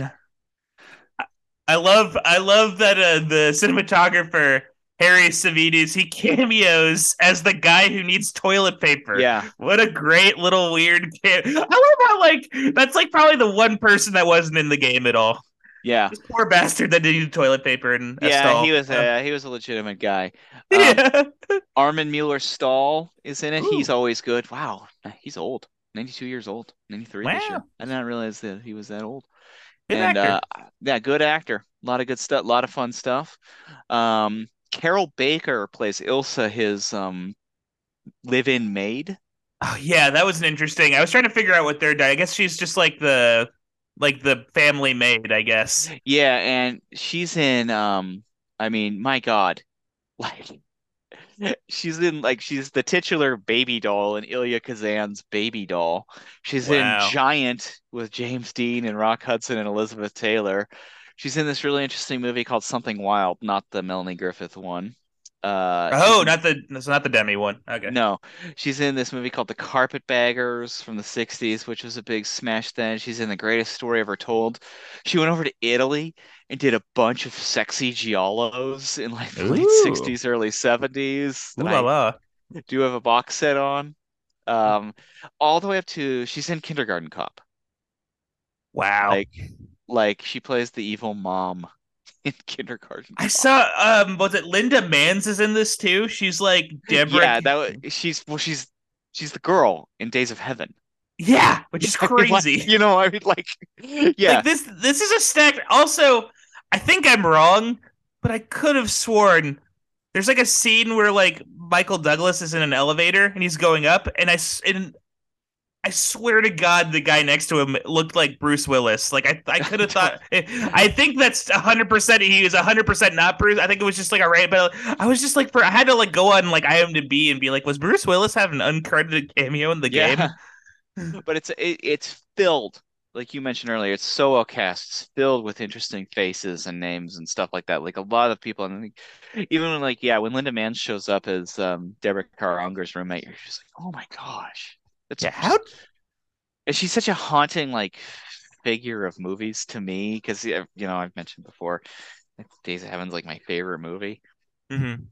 and it's just like yeah it's so interesting just the entire thing um but yeah so uh, amazingly put together cast um so the movie should also know it takes place uh, very very tellingly in San Francisco so Mhm. uh, you know and San Francisco is such like a groovy city to shoot Yes. movies in you know like you know there's a whole history of it and I think this movie kind of mines that history a bit in Mm. particular Vertigo um sticks out to me but also um and you know we'll get to kind of Fincher's Bay Area Fincher is from the Bay Area and I think it really comes to pass in Zodiac later on um but the other movie that I was thinking the other interesting note is Michael Douglas's breakthrough role as an actor was on the TV series The Streets of San Francisco in the 1970s where he played a detective and I think all of that's kind of at play here um, Fincher considered um, Chicago and Seattle as other Mhm. options for the. Um, I guess there was studio pressure to shoot in LA, but Fincher wanted. Um, he felt that uh, a different city given a, further dynamic to the. Um, you know, get more specific specifics as we've talked about in kind of our Tony Scott Right. eps too. Well, and Uh, I and, and I think like San Francisco, there is like this is like such a specific like flavor of San Francisco that I feel like we don't now, especially now that like you know tech has like inundated Yeah. that city. There is like you forget there is like this like classier, almost like it feels like old money side. Yes. Yeah, like the like Which, these all uh, these. which Yeah. is what how he described it. He Mhm. felt like the financial district in San Francisco at that time did have an old money kind of Wall Street, but not New York kind of vibe to it, For which he was looking for because um, you know, he wanted and basically I guess Chicago got dropped because he didn't have adequate mansions, like an adequate mansion for him to live in. Oh, Love that. And then uh, Seattle got dropped because it didn't have an adequate financial district Mm. for um, which is true as a born and bred Oh. Seattle man. Seattle head. Uh, the Seattle head myself. Um, but Fincher, knowing the city, being a Bay Area guy himself, was able to really move around and find some really groovy, cool locations all throughout. Um, there was a the historic uh, Filioli Mansion, which is uh, in Woodside, California, which 25 miles away from San Francisco, stood in for the Van Orton Mansion. Ooh. Um, so now it should be note like my opinion, perhaps the all-star of this movie is Harris Savides, the cinematographer of the film. Yeah. Lo- oh, ooh, just you could eat off of these images. It's so it's so good. Well, and it's like what I love about it too is like there are these so many moments where like it feels like he's shooting like he reminds me of like um one uh superficially it reminds me of like um like the work of like like Joseph Kosinski or something like that where like I think Joseph Kosinski he had like experience in the past like that director like I Mhm. think in the past him and like um I don't know if Claudio Miranda uh well, I don't know if you caught this- it. Claudio Miranda was the gaffer on the game. really Yeah. that is fucking fascinating that's really cool uh man Fun got- heads up for Fincher heads out there. Read the credits for his earlier movies because he actually, unlike many other filmmakers, promotes from within. Hell yeah, and like, and it's like, and you, hey, and that's interesting too, because like David Fincher, his influence is not only maybe it's part of why he's so influential is because he like you know fostered all these like you know he planted the they planted the seeds and they sprouted these like trees. I think it also too is that if you get on his wavelength, Mhm. uh, I think that some people, in particular actors, have had trouble with his wavelength. But I think tech guys, if you work as hard as him, if you meet his standards, Mhm. There are no other standards to hit. And you bring that to other projects and you're impressive on other projects by holding yourself to the standards that he taught on Mhm. his films. Like he doesn't compromise. He doesn't there there is nothing substandard on his movies Not in any tech department. Yeah. Everything is good. Oh, for sure. Everything is of the highest level. There's Uh, nothing nothing is half-assed on his movies, and he prevents that and sets a tone with that with his own work, which I believe is the right way to do things. Yeah, which is what which is why even when like the scripts don't like work all the way like the movies still feel incredible because like like it's like everything he can control he controls to a T perfectly and like yeah like the, the in terms of just like quality of product like there's Yeah. no no no no shortcuts are made in any capacity uh the point I wanted to make too Oh, yeah. earlier was that the with the Kosinski or whatever it's like like you know, I think that guy got his start like directing like Zales commercials and stuff like that. And so like you can see that influence in like, you know, uh from Tron Legacy all the way up to Top Gun, like the glossiness of how everything looks, that aesthetic, everything feels like and like what's so great about Harris Savides is he he takes that like aesthetic almost, that whole like Zales because it's like they're constantly filming in these like really fancy Yeah. You know the type of places where like you know and a, you know a, guy gets on his knee and like proposes to his wife or whatever but he makes them so unnerving like it is Yeah. like an evil Zales commercial it is very like it is it's like there's like the it's like kudos to how like uncomfortable he makes these like very classy uh country club locales feel Yeah. And Harris Savides, of course, came up in the same realm Mhm. as uh, David Fincher. He was cinematographer on such music videos as uh, Michael Jackson's Scream, Madonna's Rain and Bedtime Story, Fiona Apple's Criminal, Nine Inch Nails' Closer. Um, wow He did REM's Everybody Hurts. Uh, yeah, like he's a real talent re he was a real real talent. He shot the previously for the show Wong Kar-wai's The Hire Mhm. uh for the uh, BMW series that we talked about. wow Um yeah, and you know, down the line, I mean, if you look at his work, we could just go down a few here um of his really gorgeous and diverse set of films. Mhm. The Yards with James Gray, Gerry Elephant, Milk, Restless, Last Days with Gus Van Sant, Birth with Jonathan Glazer, wow Did Americans Gangster next week, Mm. Ridley Scott, um, Zodiac again with David Fincher, Margot at the Wedding in Greenberg with Noah Baumbach, somewhere with Sofia Coppola and The Bling Ring with Sofia Coppola. Um, absolutely phenomenal. One of the greatest cinematographers. Unfortunately, passed away quite young. Oh, that's died of died of brain cancer at the age of 55 in 2012. Um, but an absolute king. Yeah. Like, and it's it's all here. If Seven kind of begin the tone of David Fincher's highly controlled, highly slick, motivated camera movement style, Mhm. this elevates it even further. The only thing that's missing here, which he and Harris Savides actually crossed the board brown boundary on in Zodiac, is his very digital realm. This is still a film shot on 35 millimeter Mhm. uh film. He um they but they also um apparently used a printing process called ENR, which gave the night sequences an even smoother look. It's all smooth. Everything in this movie is like elegant. I Mhm. love it. I know some people feel like they want that. Like if you look at Harris's work with Gus Van Sant, like the Elephants in the Last Days of the World, that's very raw, very edgy, handheld, like in your face Yeah. realism. Um, I think I've, you know, my tastes tend to lean toward the the slick Fincherian style. yeah. Like I like that cold. I like that, you know, kind of I feel had no. to it. I, I like. But I like it that's too. all I personal preference. There's no better or worse, clearly.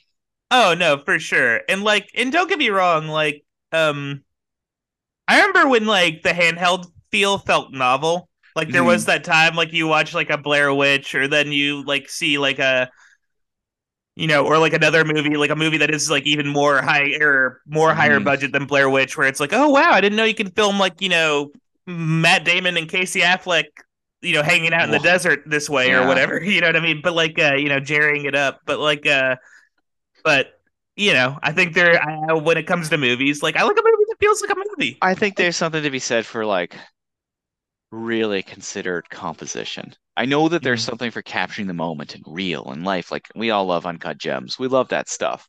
Yeah, Um, but a gorgeous composition for me wins. Wins the day.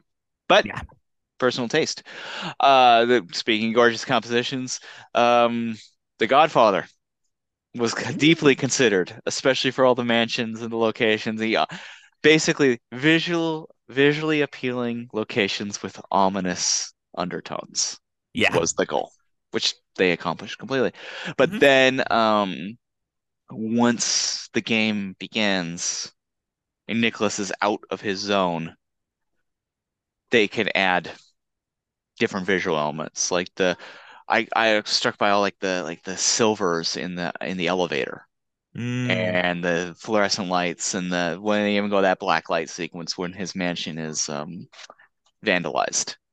yeah. Oh man, that's so great. When you go into it, it's like it's like he was vandalized by the Joel Schumacher Batman game. Yeah. it's crazy. Yeah. It's crazy. and um and the movie just kind of builds from there but they do such a beautiful job and then also should note um the magnificent propulsive score from Howard Shore Yeah, one of the best scores we've covered. Uh, uh, you know, on the pod as of late. Like it's just like an incredible. Like it really adds to the whole ominous, dark, brooding, like you know, paranoia vibe. Howard Schultz is a home run hitter he's I think my favorite composer Howard Shore. Yeah, yeah. Co- wor- working composer Oh, for uh, sure. I-, I love I was listening to it and Jen thought it was very creepy I was listening to his seven score for weeks after we did the show so I love His his, his I love his seven score too his his the fly score is so Yeah. good. I love all, his. all of the all the Cronenberg stuff oh yeah. is just phenomenal. That You know he been wrote he he wrote an opera. He wrote a fly opera. a fascinating, fascinating composer, and he like he raises the game. Like I see his name in the credits. I'm excited. Like, Yeah. oh, this is gonna be good. I'm, He did. you know, I think he. I think he even did like the Lord of the Rings score. So he, no, yeah, he's like, yeah, he he- did. That's probably yeah. what most of our listeners yeah, probably know, known for. know, know the best. Yeah, so it's like it's like incredible that like yeah he has such a um, especially when you like compare him to like a Hans Zimmer who like I love his score, great composer, but it feels like he's kind of like has a specific wheelhouse and he sticks in it. hmm I think like Howard Shore does do this kind of like arch, um, like I like style. Like it is like almost melodramatic. It is big Mhm. in its own way. This one's a little more subtle in this, but if you think about his score to seven or Silence of the Lambs or um the Cronenberg stuff, it is operatic Oh, for a sure. sense. But I dig it. Again, like I like composed shots. It makes you feel like you're watching a fucking movie. It's like Yeah. it's like it makes you feel big. Exactly, and it's like there are, and it's so funny because like you, you, there are people that feel like, um, like I remember like reading like a David Simon interview where he was talking about The Wire and why The Wire didn't have a um Score. like a score, and he was Yeah. like, mm, it takes away from the realism, yeah, it's like- exactly. and it's like, There are, yeah, there's a balancing act to that, but it's like, I agree. I think that it depends on what you're trying to accomplish. I don't think there's Yeah. a right or there's a right or wrong there, but it is like pleasing. yeah, Like it does it- make it feel like like there's nothing like David Simon. I think what you're mad about him is because he, in typical David Simon fashion, there's a right and a wrong. He's a he's like yeah. He's moralistic about everything, I and he's think he kind of becomes a scold because of it. well, and it's like, yeah, and it's like he thinks that like his way is the only way. I It- think well, yeah, yeah. Well, that's the thing. It's like when you're like, when you think you're taking the high ground, you actually just become like a pretentious bit you know, dipshit. Like, Yeah, a little bit. Well, it's like, yeah, I think what he said specifically was like, uh, like a score tells the audience what to think, and it does. It does. Yeah. It's of course it's manipulative, but guess what? I hate to tell you, folks. You know, Yeah. movies and TV are manipulative. manipulative. Guess what? Yeah, the it's not like the wire. a- You are engaging in a you are engaging in an agreement with the Mhm. filmmakers to be emotionally manipulated. Yeah, and I say this as a person who loves like David Simon's, Yeah. like like we we're we're like people that like we've often talked about how we should cover like some of his stuff and like you know in the if No, ever we get a like we like and re- we like and respect him clearly. yeah yeah But yeah, he he can be a bit of a blowhard too. oh But god they all sure. can be. I mean, that's like it's just kind of you find your blowhard that uh, appeals to you. Mhm. Find your I inner mean, it- blowhard. I made it clear David Fincher is the blowhard that appeals to me. yeah, exactly. I do better on these David Fincher episodes because I know him better. He's cool. yeah, I, I I like him. he's, he's like someone I like admire. Um, yeah. film was edited by James Haygood, who um Hmm. was part of the Fincher crew for a spell. Uh, also worked on Fight Club and Panic Room. Um, noted the credit and did a bunch of videos with him too. Um, I don't know. Yeah, they've uh, haven't worked together for a bit, but definitely in the 90s, 80s, 90s, and early 2000s they were part of it. But I also Mhm. feel it's because Fincher works um, with Angus Wall and Kirk Baxter mostly now on the editorial department, and Angus Wall was a part of the initial team that did the um, seven title sequence Oh, interesting. and kind of built up to the point where you know worked with Fincher on Benjamin Button, Zodiac, Social Network, and Girl Dragon Tattoo until now. But Fincher, like we said, based on availability, works with the same. If he finds a crew that um, fits the bill for what Mhm. he's looking for, fits his standard, he's actually going to stick with you. He does not want to fuck around. He does not want to hire hire out. He does not want to take risks with that. He wants a crew that he like. He's like Neil McCauley in fucking Mhm. Heat. Yeah. You know? He wants to. Well, and, and, it seems like in some ways, like it, it kind of reminds me of like um. It's like it kind of reminds me of like James Cameron a little bit almost, where it's like, yeah, you need someone who can like come up to the plate and Yeah. plate and like do it, but it, but he almost feels a little more um. And I could be totally wrong. You could call me out if I'm being wrong. Like it feels like he's a little more collaborative, even. Like it seems like like people. Oh, I think he- he is. I yeah. think he is. I think he wants to see what these artisans bring to the table. He wants to challenge them and see if they're up to the challenge, Mhm. and then he wants to see if they're inspired by that. Right. Like the guy he's currently working with is his DP is Eric Messerschmidt, who's Oh, a young yeah. guy. He's I think he's like around my age. So Wow. relatively young for being put in the position The- he's in. Yeah, the big boy chair. Yeah. The big boy, yeah, the big boy chair. But it's because he was like a rigging lights on like Mindhunter. wow. And and he was like, I like you. You're you like what else you got? Yeah, and I'm then he chal- gets I'm ends gonna up- challenge you, and then he wins the Academy Award for Mank. man, you know? which is crazy. Yeah. And he's doing um, you know, his two movies this year. He shot Michael Mann's new movie Ferrari, and then he's doing David Fincher's The Killer. Shit. That is what a life. Yeah. And it's just by, I mean, they say the kids don't want to work anymore. You know, like, No, no, no. but it's like, but uh, like that's why another reason why I dig Fincher is like we've talked about it before. Like, you know, we've made our feelings toward these fake creators, Mhm. fake jobs, fake CEOs. We Right. don't. Ugh. We we ripped into all the Twitter shit earlier on. Dave Fincher's not on Twitter. Dave Fincher's working. Yeah. He's building. He's building this shit. You might not like it, but you have to admire. He's like he's doing the he's doing the work. Yeah, he's getting sweaty. Yeah. And he's got and he's found people who will join him on this quest. And that's awesome. Every every job in America should every job in the world should be like that. Yes. That makes work worth work can be worthwhile, but it has to be inspiring, it has to be hard, and it has to be like yeah, that challenge that makes you feel fucking alive, man, that makes you come home proud. yeah, It you doesn't want you come home want to drink a bottle of wine and dream about something else. God, yeah, for You want to sure. come home and drink a bottle of wine because it's a goddamn celebration. Yeah, you want every day to be like our rap. You want every night to be like our rap party at the in Yeah. the game. Yeah. Yeah, exactly. Good call. Good transition, Mr. Transition, Patrick Gremillion. Uh, Mm. let's talk about the end. So, Nicholas goes down this, like we said, rabbit hole. White Rabbit plays because it's not subtle. Uh, Very much a Zack Snyder esque. Zack Snyder-esque music cue. Yeah.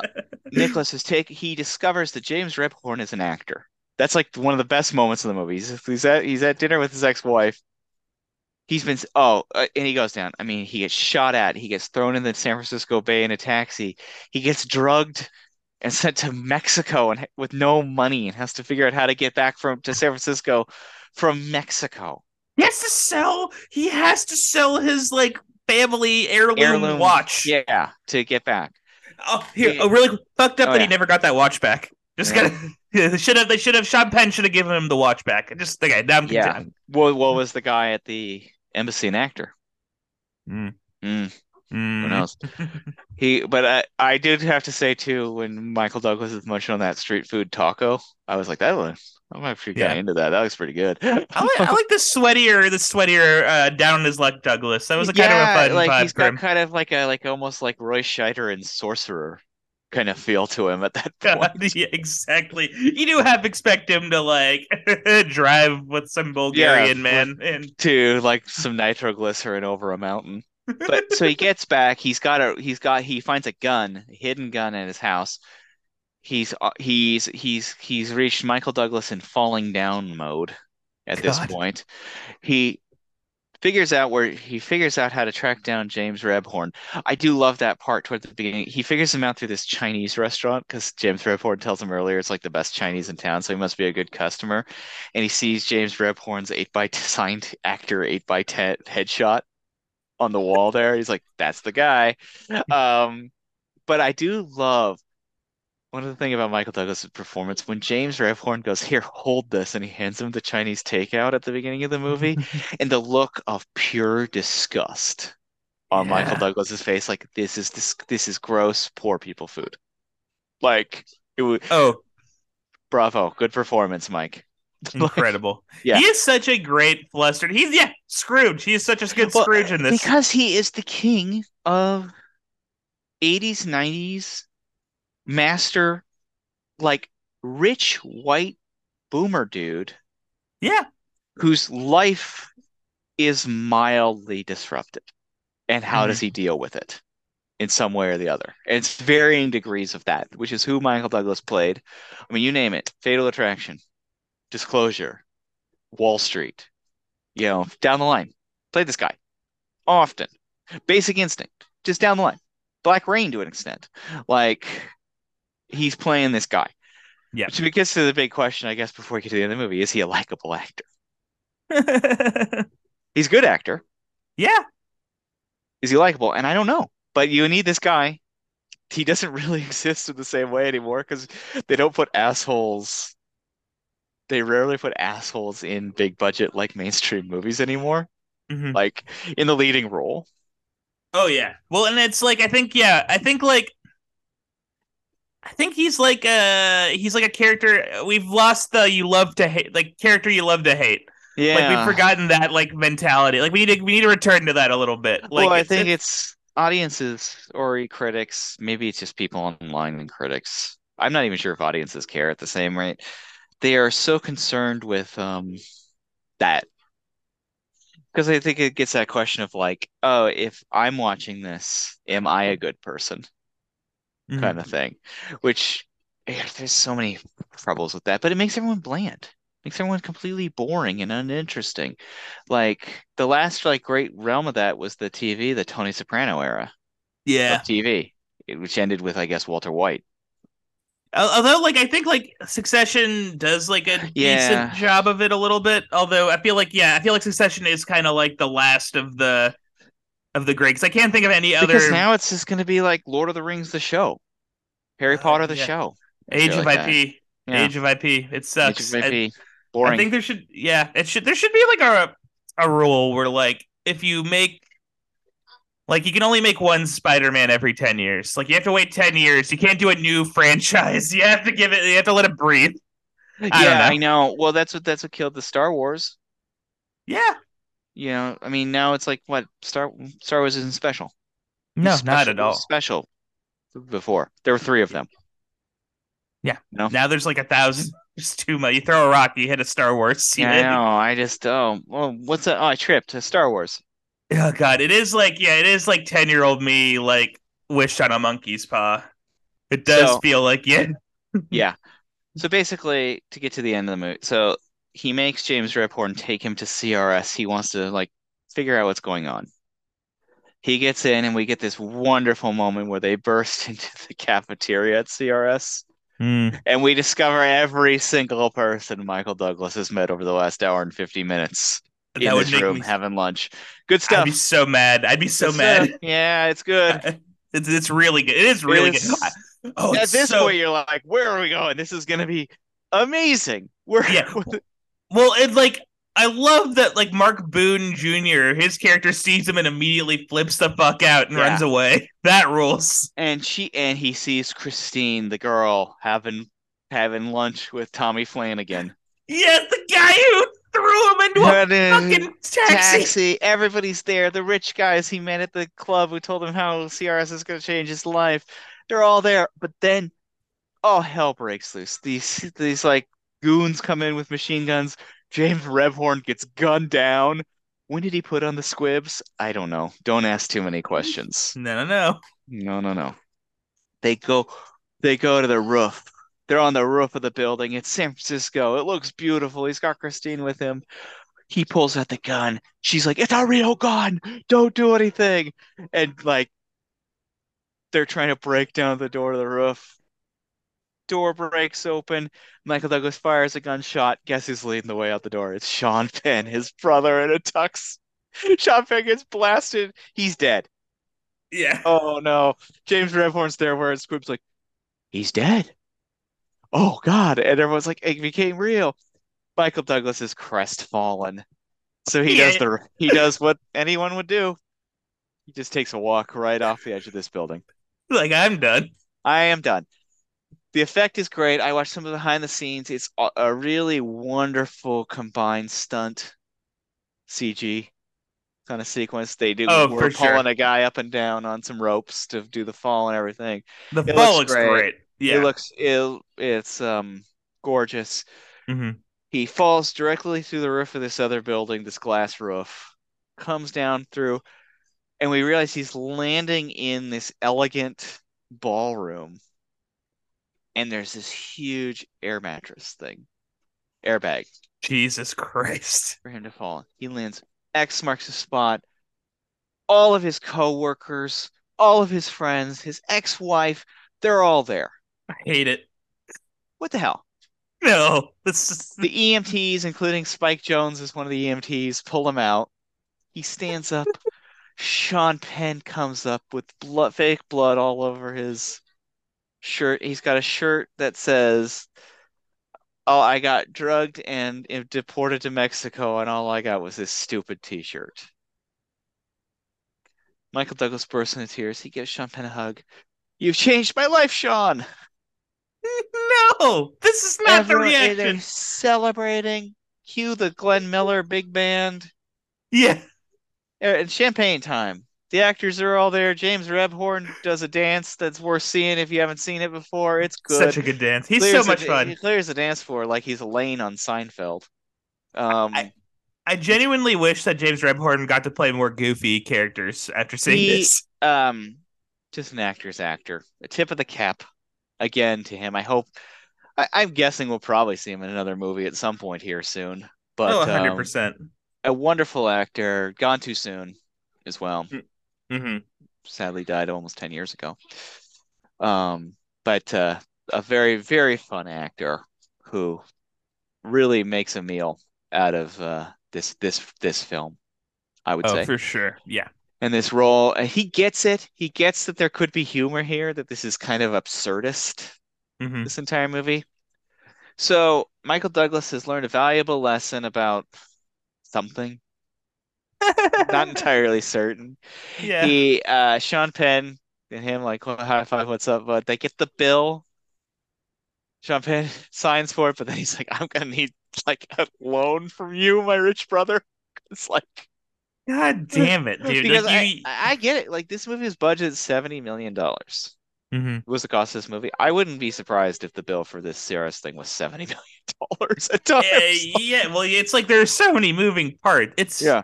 It's How do they- fucking yeah, crazy. like- And if you try and think about it too hard, this it's more mind melting than the story of this movie. It's like, yeah, so how did they work this out with like the San Francisco Police Department to do all these bits, like the car stunt and the machine guns and stuff like that on the San And- Francisco streets, the drugging and taking him to Mexico and working with the border illegal. and working with the border people and that kind of. There are too many. A lot of mov- and so this, I don't believe in conspiracy theories, large scale conspiracy theories like the deep state that kind of thing. Deep state is much more of a banality of evil, just agreement to keep capitalism moving for the Yeah, sake it, for the sake of a few more than a lot.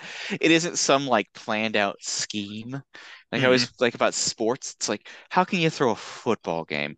You have to get hundreds of people on board to do the same thing to ruin something that they have worked for for their entire lives. yep. Not to happen. Mm-mm. Not to happen. There are too many moving pieces for this conspiracy to work. Oh, 100%. Well, and it's like When you're employing like a quarter of the city of San Francisco to be actors in yeah, this, in this one you're game. you're like synecdocheing this New Yeah. Yorking this guy. It's just it's so you're making like this little play within a play. So I think just- that's why we kind of confuse this movie with a sci-fi movie because it seems so far-fetched to pull it Mhm. off. That's why The Matrix is actually two years later a much more successful movie with similar kind of like your life isn't real, it's all a game kind of Right. deal. Well, and it's like I think like I think what the screenwriters it's because I think like the craziest thing to me too is the fact that like Michael Douglas responds so well to like like he goes through all this stuff and then I get maybe it's just because he he thought he killed his brother and he's alive and so that Yeah. like that joy like allows him to kind of like let like you know relax and let loose or whatever. I don't know. It is just like it is just it's a lot to it's a lot to chew on for sure. It's crazy. Yeah, it is. And it's kind of maybe a battle between the original screenwriter's vision of kind of this like high concept, almost sci-fi script with Fincher and Andrew Kevin Walker's clear goals to do a like parallax view, Klute 70s conspiracy Yeah. type picture. It is so it is such an interesting clashing of uh, sensibilities because it is just like I think there is yeah the version that is just like it's purely a sci-fi type. They're like almost sci-fi light or whatever. And then there is like the other version that's like, oh, there is like a conspiracy going on that you have Yeah. to, yeah, Because I mean, if you look at Fincher's influences, like one of the things Adam Nayman kind of calls him out on is that Fincher is not like a Tarantino or Paul Thomas Anderson level, like deep cut cinephile. Fincher's tastes are the movies he grew up on, which are basically like a combination of like the 70s downbeat, like all the President's Men, Days of Heaven style movies, and then like fucking Jaws and Star Wars. I mean, that's Like, enough. Like That's that's enough. like, Come yeah, on, yeah. those Like are you don't. They're all good. You don't need to really. T- I mean, you're making Hollywood. He wants to make Hollywood movies, man. He's not trying to like win the Cannes Film Festival. He wants to make. Exactly. He wants to make bangers, man. This he's Yeah. he's got a commercial eye. Yeah, fuck, yeah, fuck. Like, who says that? Like, yeah, I'm sorry, he hasn't watched every, um, you know, Jean Luc Godard film in the canon. You know, just Yeah, let him. it- Yeah, he doesn't need to. He doesn't need Yeah. to. it's fine. Yeah, Nicholas is in high spirits. Mm-hmm. Everyone he's ever wronged in his life is like, nah, you're great. You're terrific. it's all good. Everything's fine. Yeah, everything's great. We're all rich. That was that was that was crazy. Let's get back to like um shoveling shit on poor people. Like God, yeah. Let's get back to like uh, ruining mom and pop uh, uh, publishing companies or whatever. I know who's all cool with him too. Armin Mueller Stahl's like, yeah, that's cool, dude. Like Oh, I, was- I I'm gonna go back to Seattle and go back to my ruined publishing company that you mm. ruined. I, I think like the God, there's such an opportunity in this movie to like take a bite out of rich people that I think is a little missed. Yeah. Well, and it's just like it just feels it's like the same way how like the end of Don Giovanni like Don Giovanni gets dragged to hell and then after that happens that big moment in that sorry for spoiling the opera Don Giovanni for anyone who You was like yeah, son of a bitch. Sorry. But uh but in the end of that after like the main after the titular character gets dragged to hell all the um the rest of the cast like comes out and they just sing a song about how like you should be a pious christian or this will happen to you. It's like one of those and it's just like it feels so like off tone compared to the rest of the of the the rest of the of the uh, the art we have just witnessed And hmm. it has this has like kind of like that same like weird like vibe where it's like we just watched this guy like you know descend into madness into chaos and madness and like near and ostensibly he thought he'd lost everything and was going to lose the ultimate thing his life but then Yeah. like yeah but then like yeah everything's hunky-dory afterwards Yeah, and I guess it's like the, that is the big question. So like what happens in the movie is that he wants to know where Deborah Carr go with, and he has known her as Christine. Then she reveals herself to be Claire, but he's not Mhm. entirely certain. He catches her, she's go- catching a cab to the next game, which is going to be taking place in Australia, her next gig. She's an actor. He invites her to dinner when she gets back, but she said, Hey, I want to grab coffee now. And he, he like looks around and then the Jeff cue the Jefferson airplane, and that's it. Uh, on the Blu-ray, there's an alternate ending. And I was really Ah. excited. I was like, ooh, was it kind of a wild one? Was we were kind of hoping that he ends up dead or Mhm. something like that. Like some sort of big swing that maybe something that just didn't seem audience pleasing. right It's nothing. He leaves. He doesn't go to her. He just walks down the street. That was all they had. wow And it's it's tough because you reach this like crescendo, like you were saying with like, you know, you get to that like you kick ass on the second beat of a Harold. Mhm. And you know you have to go in. You've like rocked it. You've heightened, you've done every step. right You have to go in for that third beat. And you have to like, how do we bring it all together? How do we tie this shit? How do we bring in the other scenes? Like some like best case scenario, some of the best ones I've ever seen, Mhm. just evolves to chaos. yeah Like it's funny though. It, it's it- funny. like it, it heightens to a point that's uh insane like it, it's just like it's like Mm. heightening to the point of like ridiculousness in a in a in a, in a positive way Or if it's too clean, you're like, oh, that was a well played game, but not very funny. yeah exactly Tough stuff for the improv heads out there. Mhm. That was that we'll, we'll dedicate that uh, description to Cozy. uh, but the um, so you're between a rock and a hard place, and so like a couple other movies that I put in line with this movie are The Usual Suspects Hmm. and The Prestige. oh yeah And I think actually Prestige holds the exact same place in the Christopher Nolan canon that the game holds in the David Fincher canon. yeah It is at that- least a handful of people's absolute favorite movie in Mhm. their catalog, Mhm. but it's also one that like is kind of the forgotten not as discussed one. Yeah, it doesn't Yeah. have like a, a a big IP behind it, or like a or a as rabid and large as a. They have a rabid fan base, but it's not as large and you know, um, you know, uh, looming as like Mhm. you know the fan bases of their other features for sure. and they're both ones that their their smaller fan bases will absolutely corner you at a party and tell you why it's the best movie that they have that those specific filmmakers have ever made. Mhm. And I will tell you in that same corner, it's actually among my least favorite movies that these filmmakers who are among my favorites have ever made because they're too fucking complicated. yeah, they're a little they're a little too complicated, and maybe they're a little too like um, you know, they're like, well, haven't I done this smart thing? Haven't I done this little like Yeah, uh, exactly. A little too yeah, clever for their own good. clever. A little too like, oh, no, you know.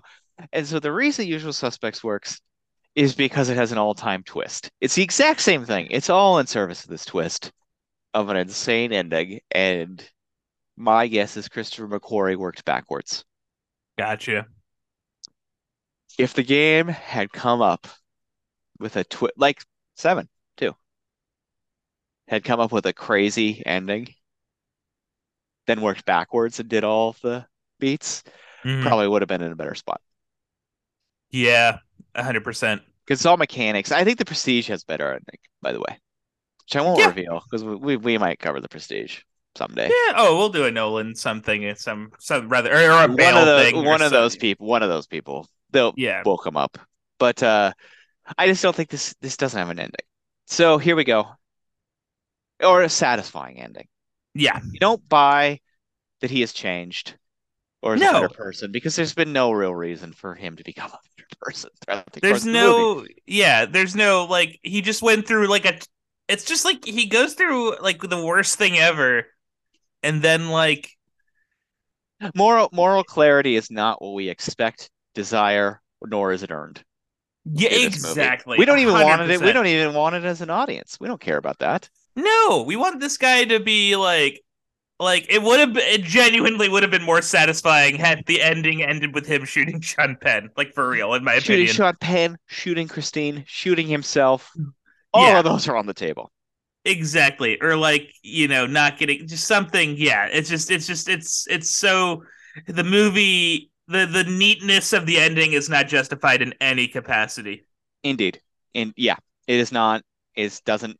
There's nothing earned about it whatsoever. So we got a couple pitches for Mhm. possible alt endings. The geniuses here at the Academy Academy are going to come in and save the game. A movie Yeah. that is a success in all measures, money wise, longevity, cult following.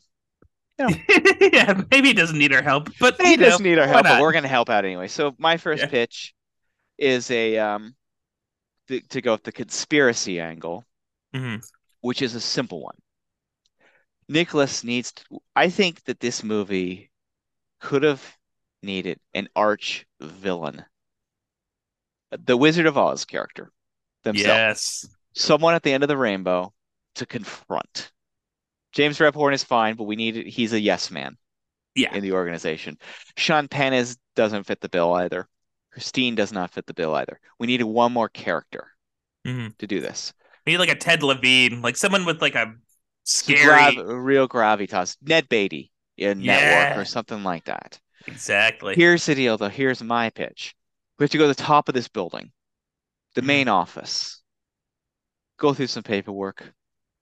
What Michael Douglas discovered CRS is a shell company that is owned by Nicholas Van Orton himself. He's so fucking rich, he doesn't know all the companies he owns. He owns CRS. He was the boss the entire time. Then he could put the gun to his head or something like that. Yeah. he Yeah. fire himself. Yeah. Yeah, That- exactly. That's the big twist. The villain was the rich guy all along. It was him. He is Oh. himself the villain. He caused the game on himself in some labyrinth way. Uh, never self game. That's a Yeah, I like so yeah, because I of course I'm gonna go with the rich guy as the, the ultimate villain. yeah. Um, and I like that. Like he brought it on himself. Now he knows what it is, what it feels like to be fucked over by the rich. Yeah, well, it's like, and it would work too because like he is like such a he is a level of rich where like he he doesn't know where his money is going to. He doesn't Yeah. know how he made. Just he's at a point where just money naturally just accrues because it's that big. and that's one of the themes of the movie is that when he does lose, he does not. He money's just he doesn't think about it. no, There's no there's no meaning to him whatsoever. It's Mhm. just a given. Isn't that interesting. yeah, That's I think that's a fascinating like thing to come dive in on. I would. Yeah, it'd be yeah, it'd be fascinating to see. Like, yeah, it'd be so much fun to see him. Yeah, be the be the uh, uh the uh, the victim of his own uh monetary ignorance. Yes. Love it. Love it. There's an idea. What do you got? Uh, see, I was thinking like, so one thing I think I love about this movie is it does occasionally like work as like a pitch black, like pitch black, like dark darkness of a black hole comedy. Which we've talked about David is actually quite good at. Yeah, I think he has like a mean. He has just a very mean comedic streak to him. Yeah, he that is, does. uh, yeah, it's not for everyone, but it's like if you can vibe on that, like on that wavelength, you're gonna have a good time.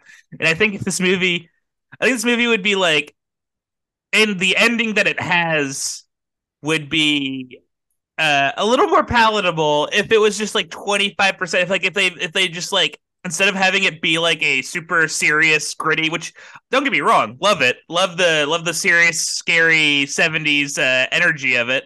But I think it'd be really fun as like a comedy. I think it would be like an interesting having this guy like increasingly get harried by this insane game where like you know the TV talks to him at certain points. Like we we forget to like mention that like Oh the yeah. thing that happens there, yeah, like the It's fucking very like the cool toward the top.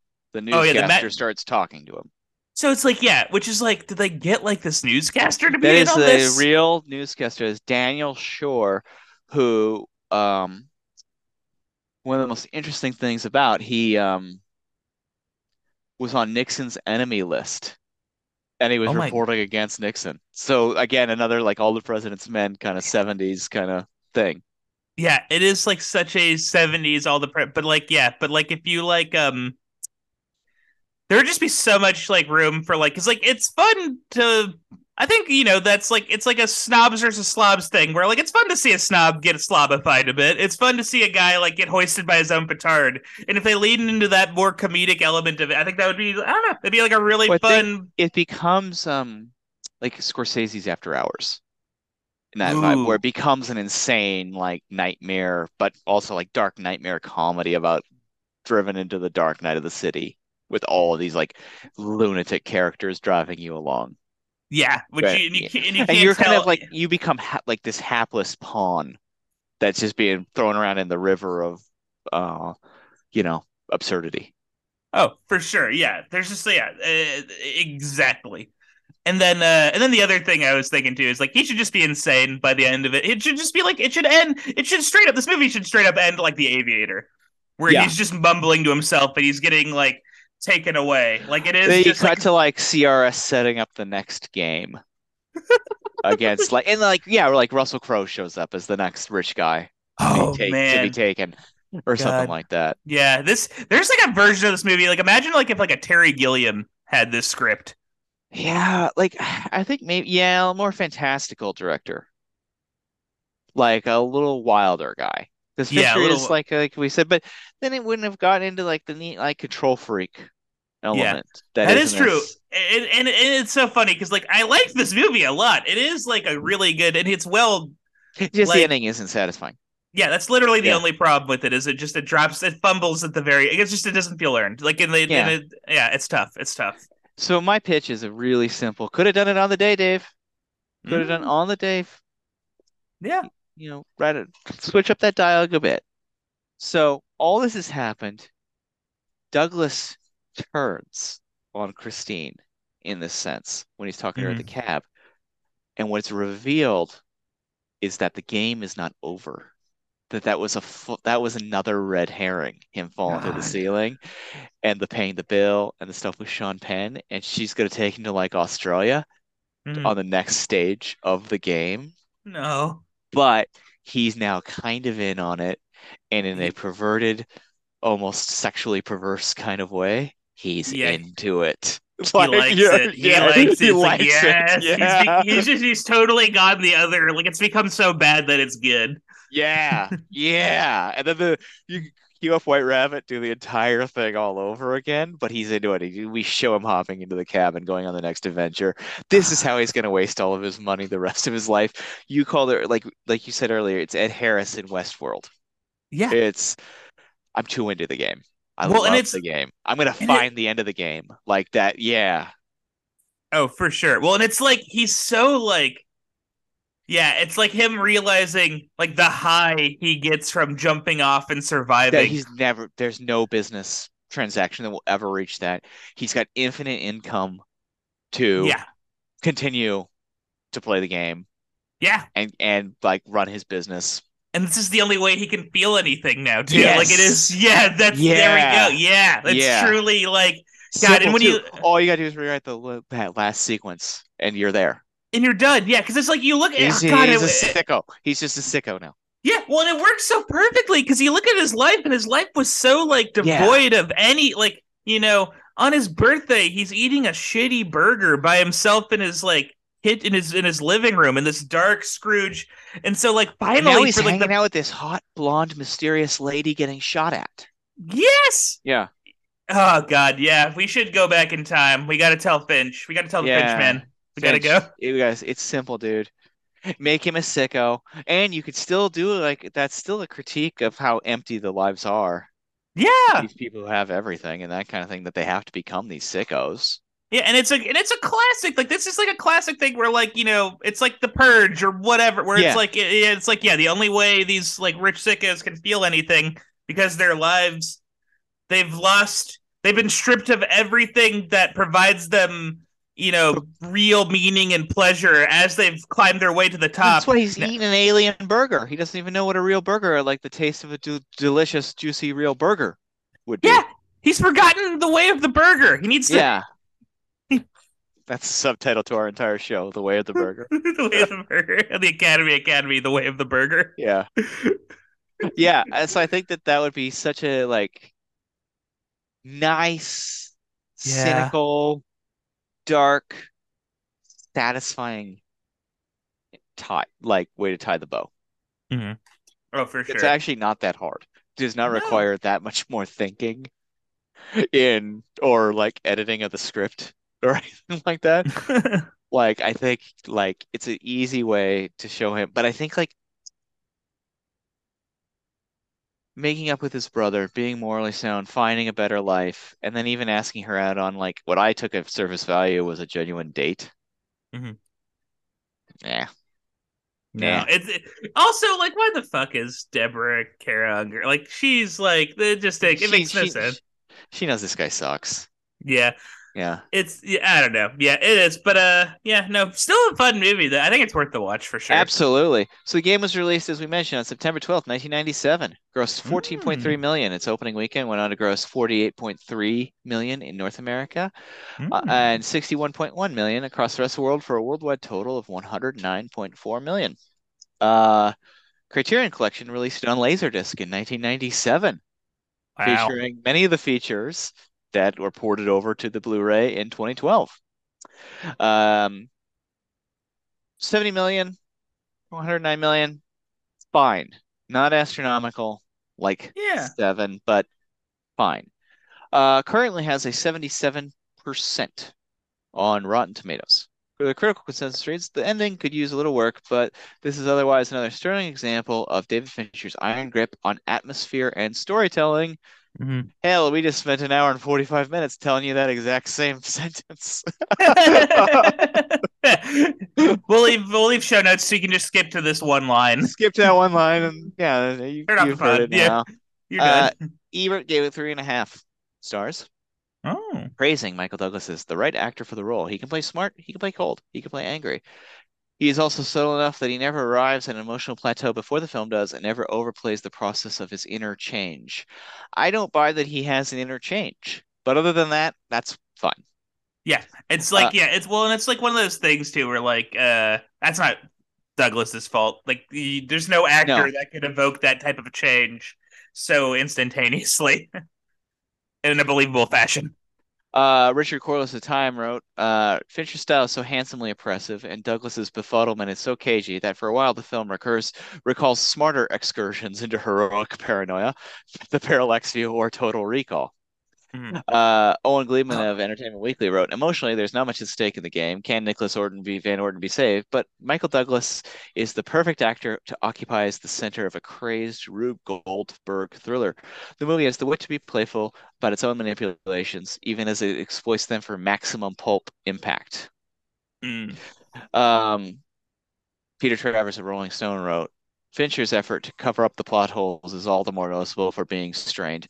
The game has a sunny, redemptive side that ill suits Fincher and ill suits audiences that share his former affinity for loose ends hauntingly left untied. Peter Travers astutely calls that David Fincher should have been allowed to let his uh, freak flag fly, and going much, uh, much nastier, frankly yeah. with this film. Um, here's a couple retrospect thoughts for you, Patrick. Um, Michael Douglas said, I think that I'm most proud of about it is that it's one of the very few movies you cannot guess the ending. That's why I'm such a big sports fan. With sports, you can never guess what's going to happen. Most movies, you get halfway through and you kind of guess the ending. The game, you never figure out where the ending is going to be. David Fincher is a very talented filmmaker. It's an extremely tough shoot. It was long, full of nights. I thought it was a very well made picture, very unpredictable. And I do hear that picture when I talk about movies that I've made that people have liked a lot. Mm. Um, David Fincher later admitted in interviews he was not very proud of the movie. Aw. Explaining his working relationship with his wife, longtime producer Ceán Chaffin, the filmmaker said he discusses his projects with her and they'll often disagree. She was extremely vociferous, for instance, when I when she said, "Don't make the game." And in my hindsight, my wife was right. We didn't figure out the third act, and it was my fault because I thought if you could just keep your foot on the throttle, it would be liberating and funny. Ooh, Funny. Interesting. Goes with his dark sense of humor. yeah. And I think, um, you know, I think this movie gets 95% of the way there. Yeah, it's like it's so it's so close. I think yeah, Yeah. I think what And you you're said- willing to forgive it for that. That's why I've watched it a million times because you are willing to forgive it. Because, like, the machinations, the style, the performances, Yeah. the intrigue, it's all there. It's fun. It's a Oh, good yeah. time.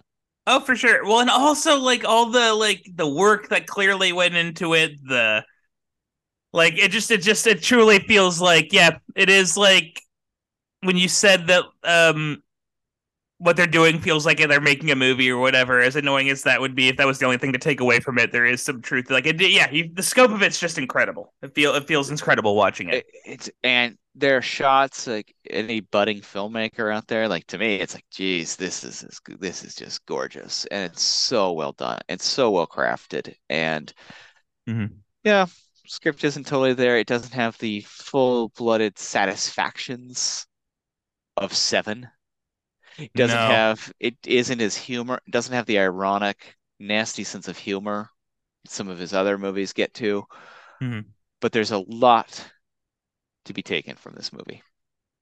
There's a lot of joys to be found in this movie, and yeah, Academy Academy recommendation. If you Yeah. haven't seen it, like Patrick, I was like overjoyed when I text. I was like, "Have you seen it?" And he's like, "No." I was like, "That is, I am envious Yeah, the twists it and turns you're gonna go down." I was like, yeah, I was uh, I was watching it late at night. I was texting Don. I was like, oh man, it would suck to be this guy. I don't Yeah, want to yeah. be this. I could feel Pat- Patrick's panic when he like he sucks." Like, I don't like this, but it's like it's great. It's like a it's like a roller coaster ride or something where it's like I don't like it- like the fun of it is like being in this guy's shoes and realizing how nightmarish it would be. Like that is And- like yeah, you, you get you get you get with some freaky kicks from that. It's great. For all the guff too, Michael Douglas is perfectly cast. He's the right guy. Oh, he's part, so completely. He's, so good. As much as uh, the Kyle, as as um, enter, as intriguing as a Kyle MacLachlan, Mc, Mhm. MacLachlan, uh, as that would he him as that character would be, like Douglas is like the perfect. There's no Fit. other guy.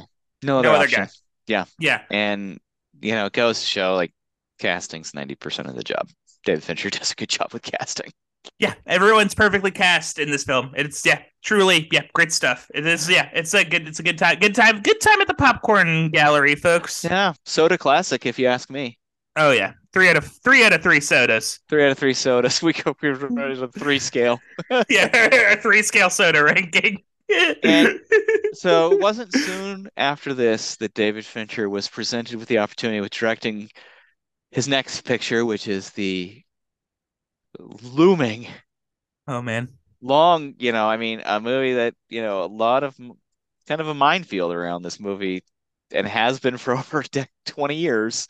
hmm Of course, 1999's Fight Club, which will be the next Mm. David Fincher movie we discuss. I'm looking forward taking another look at that. I haven't seen it for a few years. Hmm I watched Um, it in college a couple times. I feel like that was like the last time I watched it, and it's a, it's a great movie. It's good. Last it's good. time I saw it was on a double bill at the New Beverly with The Matrix, which was a hell of a night at the at the movie house. That is that is like six out of six sodas. yeah, six. friend. six- I drank six sodas of Horseman, man. I was great. What a night! Yeah. Like perfectly two the two movies that 1999, a major movie year, but perhaps the two movies that perfectly encapsulate the to the pre Y2K times, The Matrix and Fight Yeah. Club. Um, we will get into Fight Club though in a few few weeks. Um, you know, you know our schedule. It's we, it's a, speaking of a Borgesian labyrinth Yeah, the schedule of this of this podcast.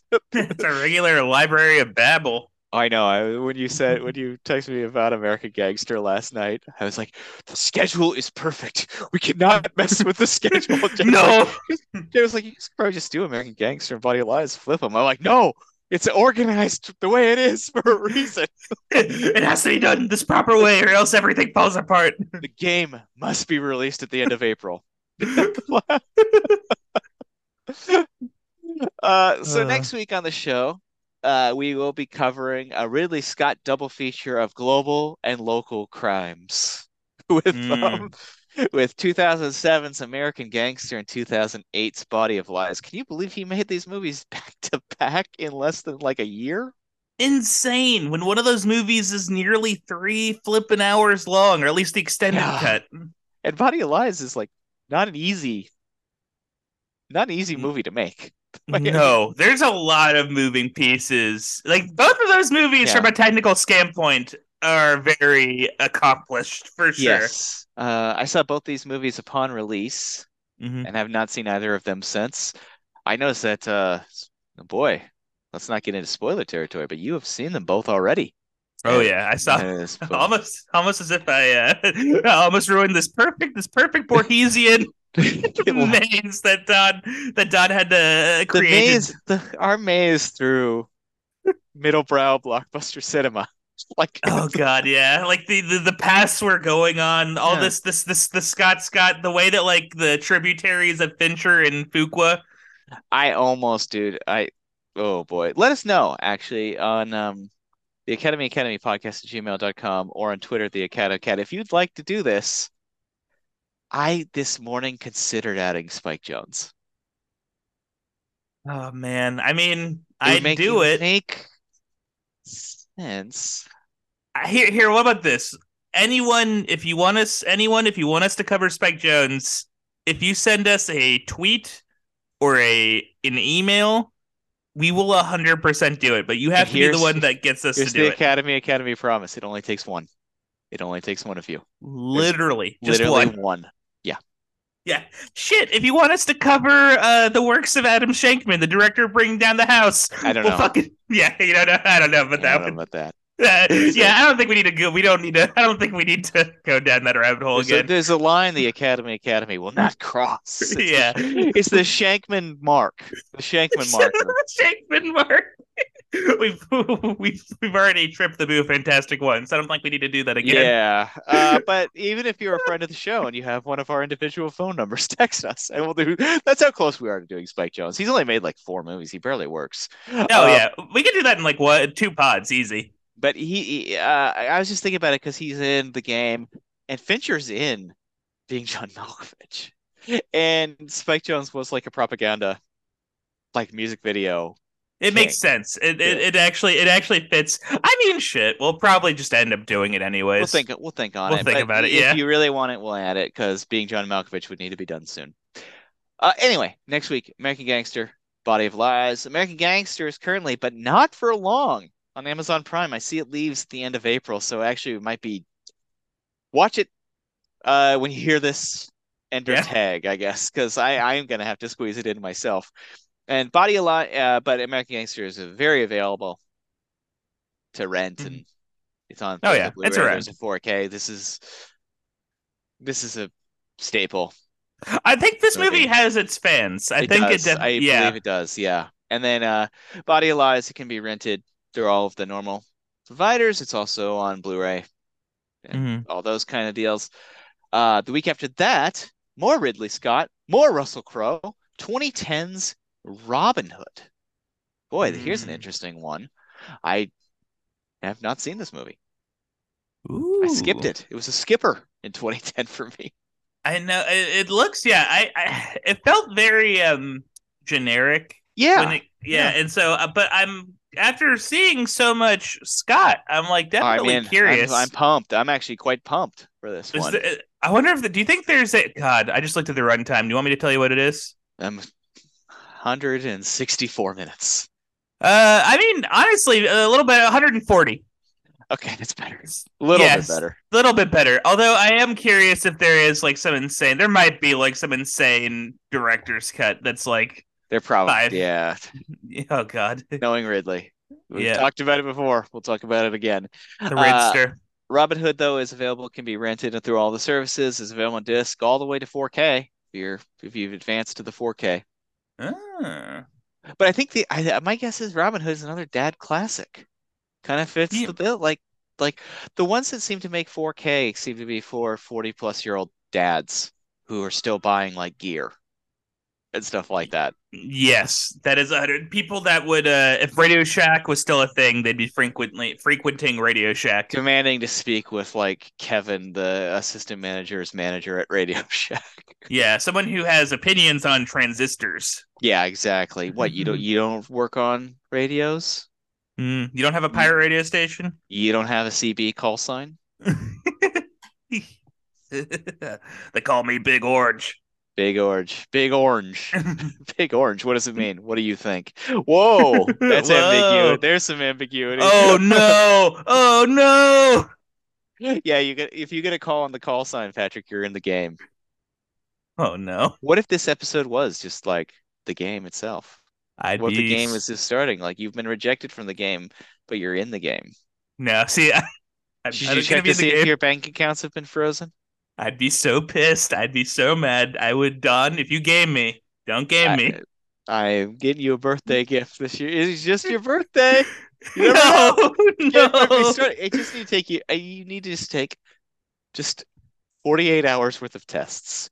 Don't be bothered by the length. It's not their simple test though. But you got to be at this uh-uh. office for 48 hours. All right. I, you know what? I, I guess I have 48 hours to spare. All right. This one time. This one time I'll do this. All right, we're gonna put you on this machine to go jog for 30 minutes.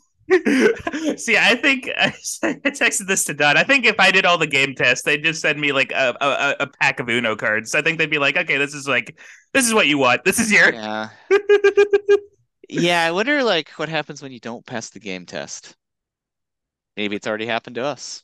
Mm, oh, please. I'd be so happy. That's a test I want to fail. I don't want to take that test. It's um it's uh trying out for Harold Night. Is at uh, UCB. It's the first game test. yeah, that is the first game. To, if you make it to Harold. Wait, you make, it, if you that, make it into Harold, you're in the game. you think, does that mean that like Mike Mitchell's whole life has just been an elaborate game? game? Yep. Aw. Yep. Yeah. Oh, Mike. Well, well, sorry, sorry, Doughboys. Sorry, Comedy Bang Bang. It's all been a all been an elaborate game. Mike for Mitchell. For Patrick, I'm Don. We're gonna on a sad note. We're all in the game. Oh no. That's the thing. That's actually the thing, though. Before I go, the simulation that are that dumbasses like Elon Musk think is out there is so complicated. It's much closer to the game than the Matrix. Hate to tell you, Yeah. folks. Hate Sorry. sorry. It's, Yeah. it sucks. It sucks way more. Yeah, not not as uh, sci-fi cool. Yeah, Apologies. it's not, yeah, it's not a sci-fi cool. It's just a lot. it's just it's just a lot of bullshit with a huge bill at the end. Yeah, it's life. Life is life isn't a Phil K. Dick novel. It's a Ferris Brancato script. Indeed. So for Patrick, I'm done. We will see you next week on the Academy Academy. oh man, I just lost the game.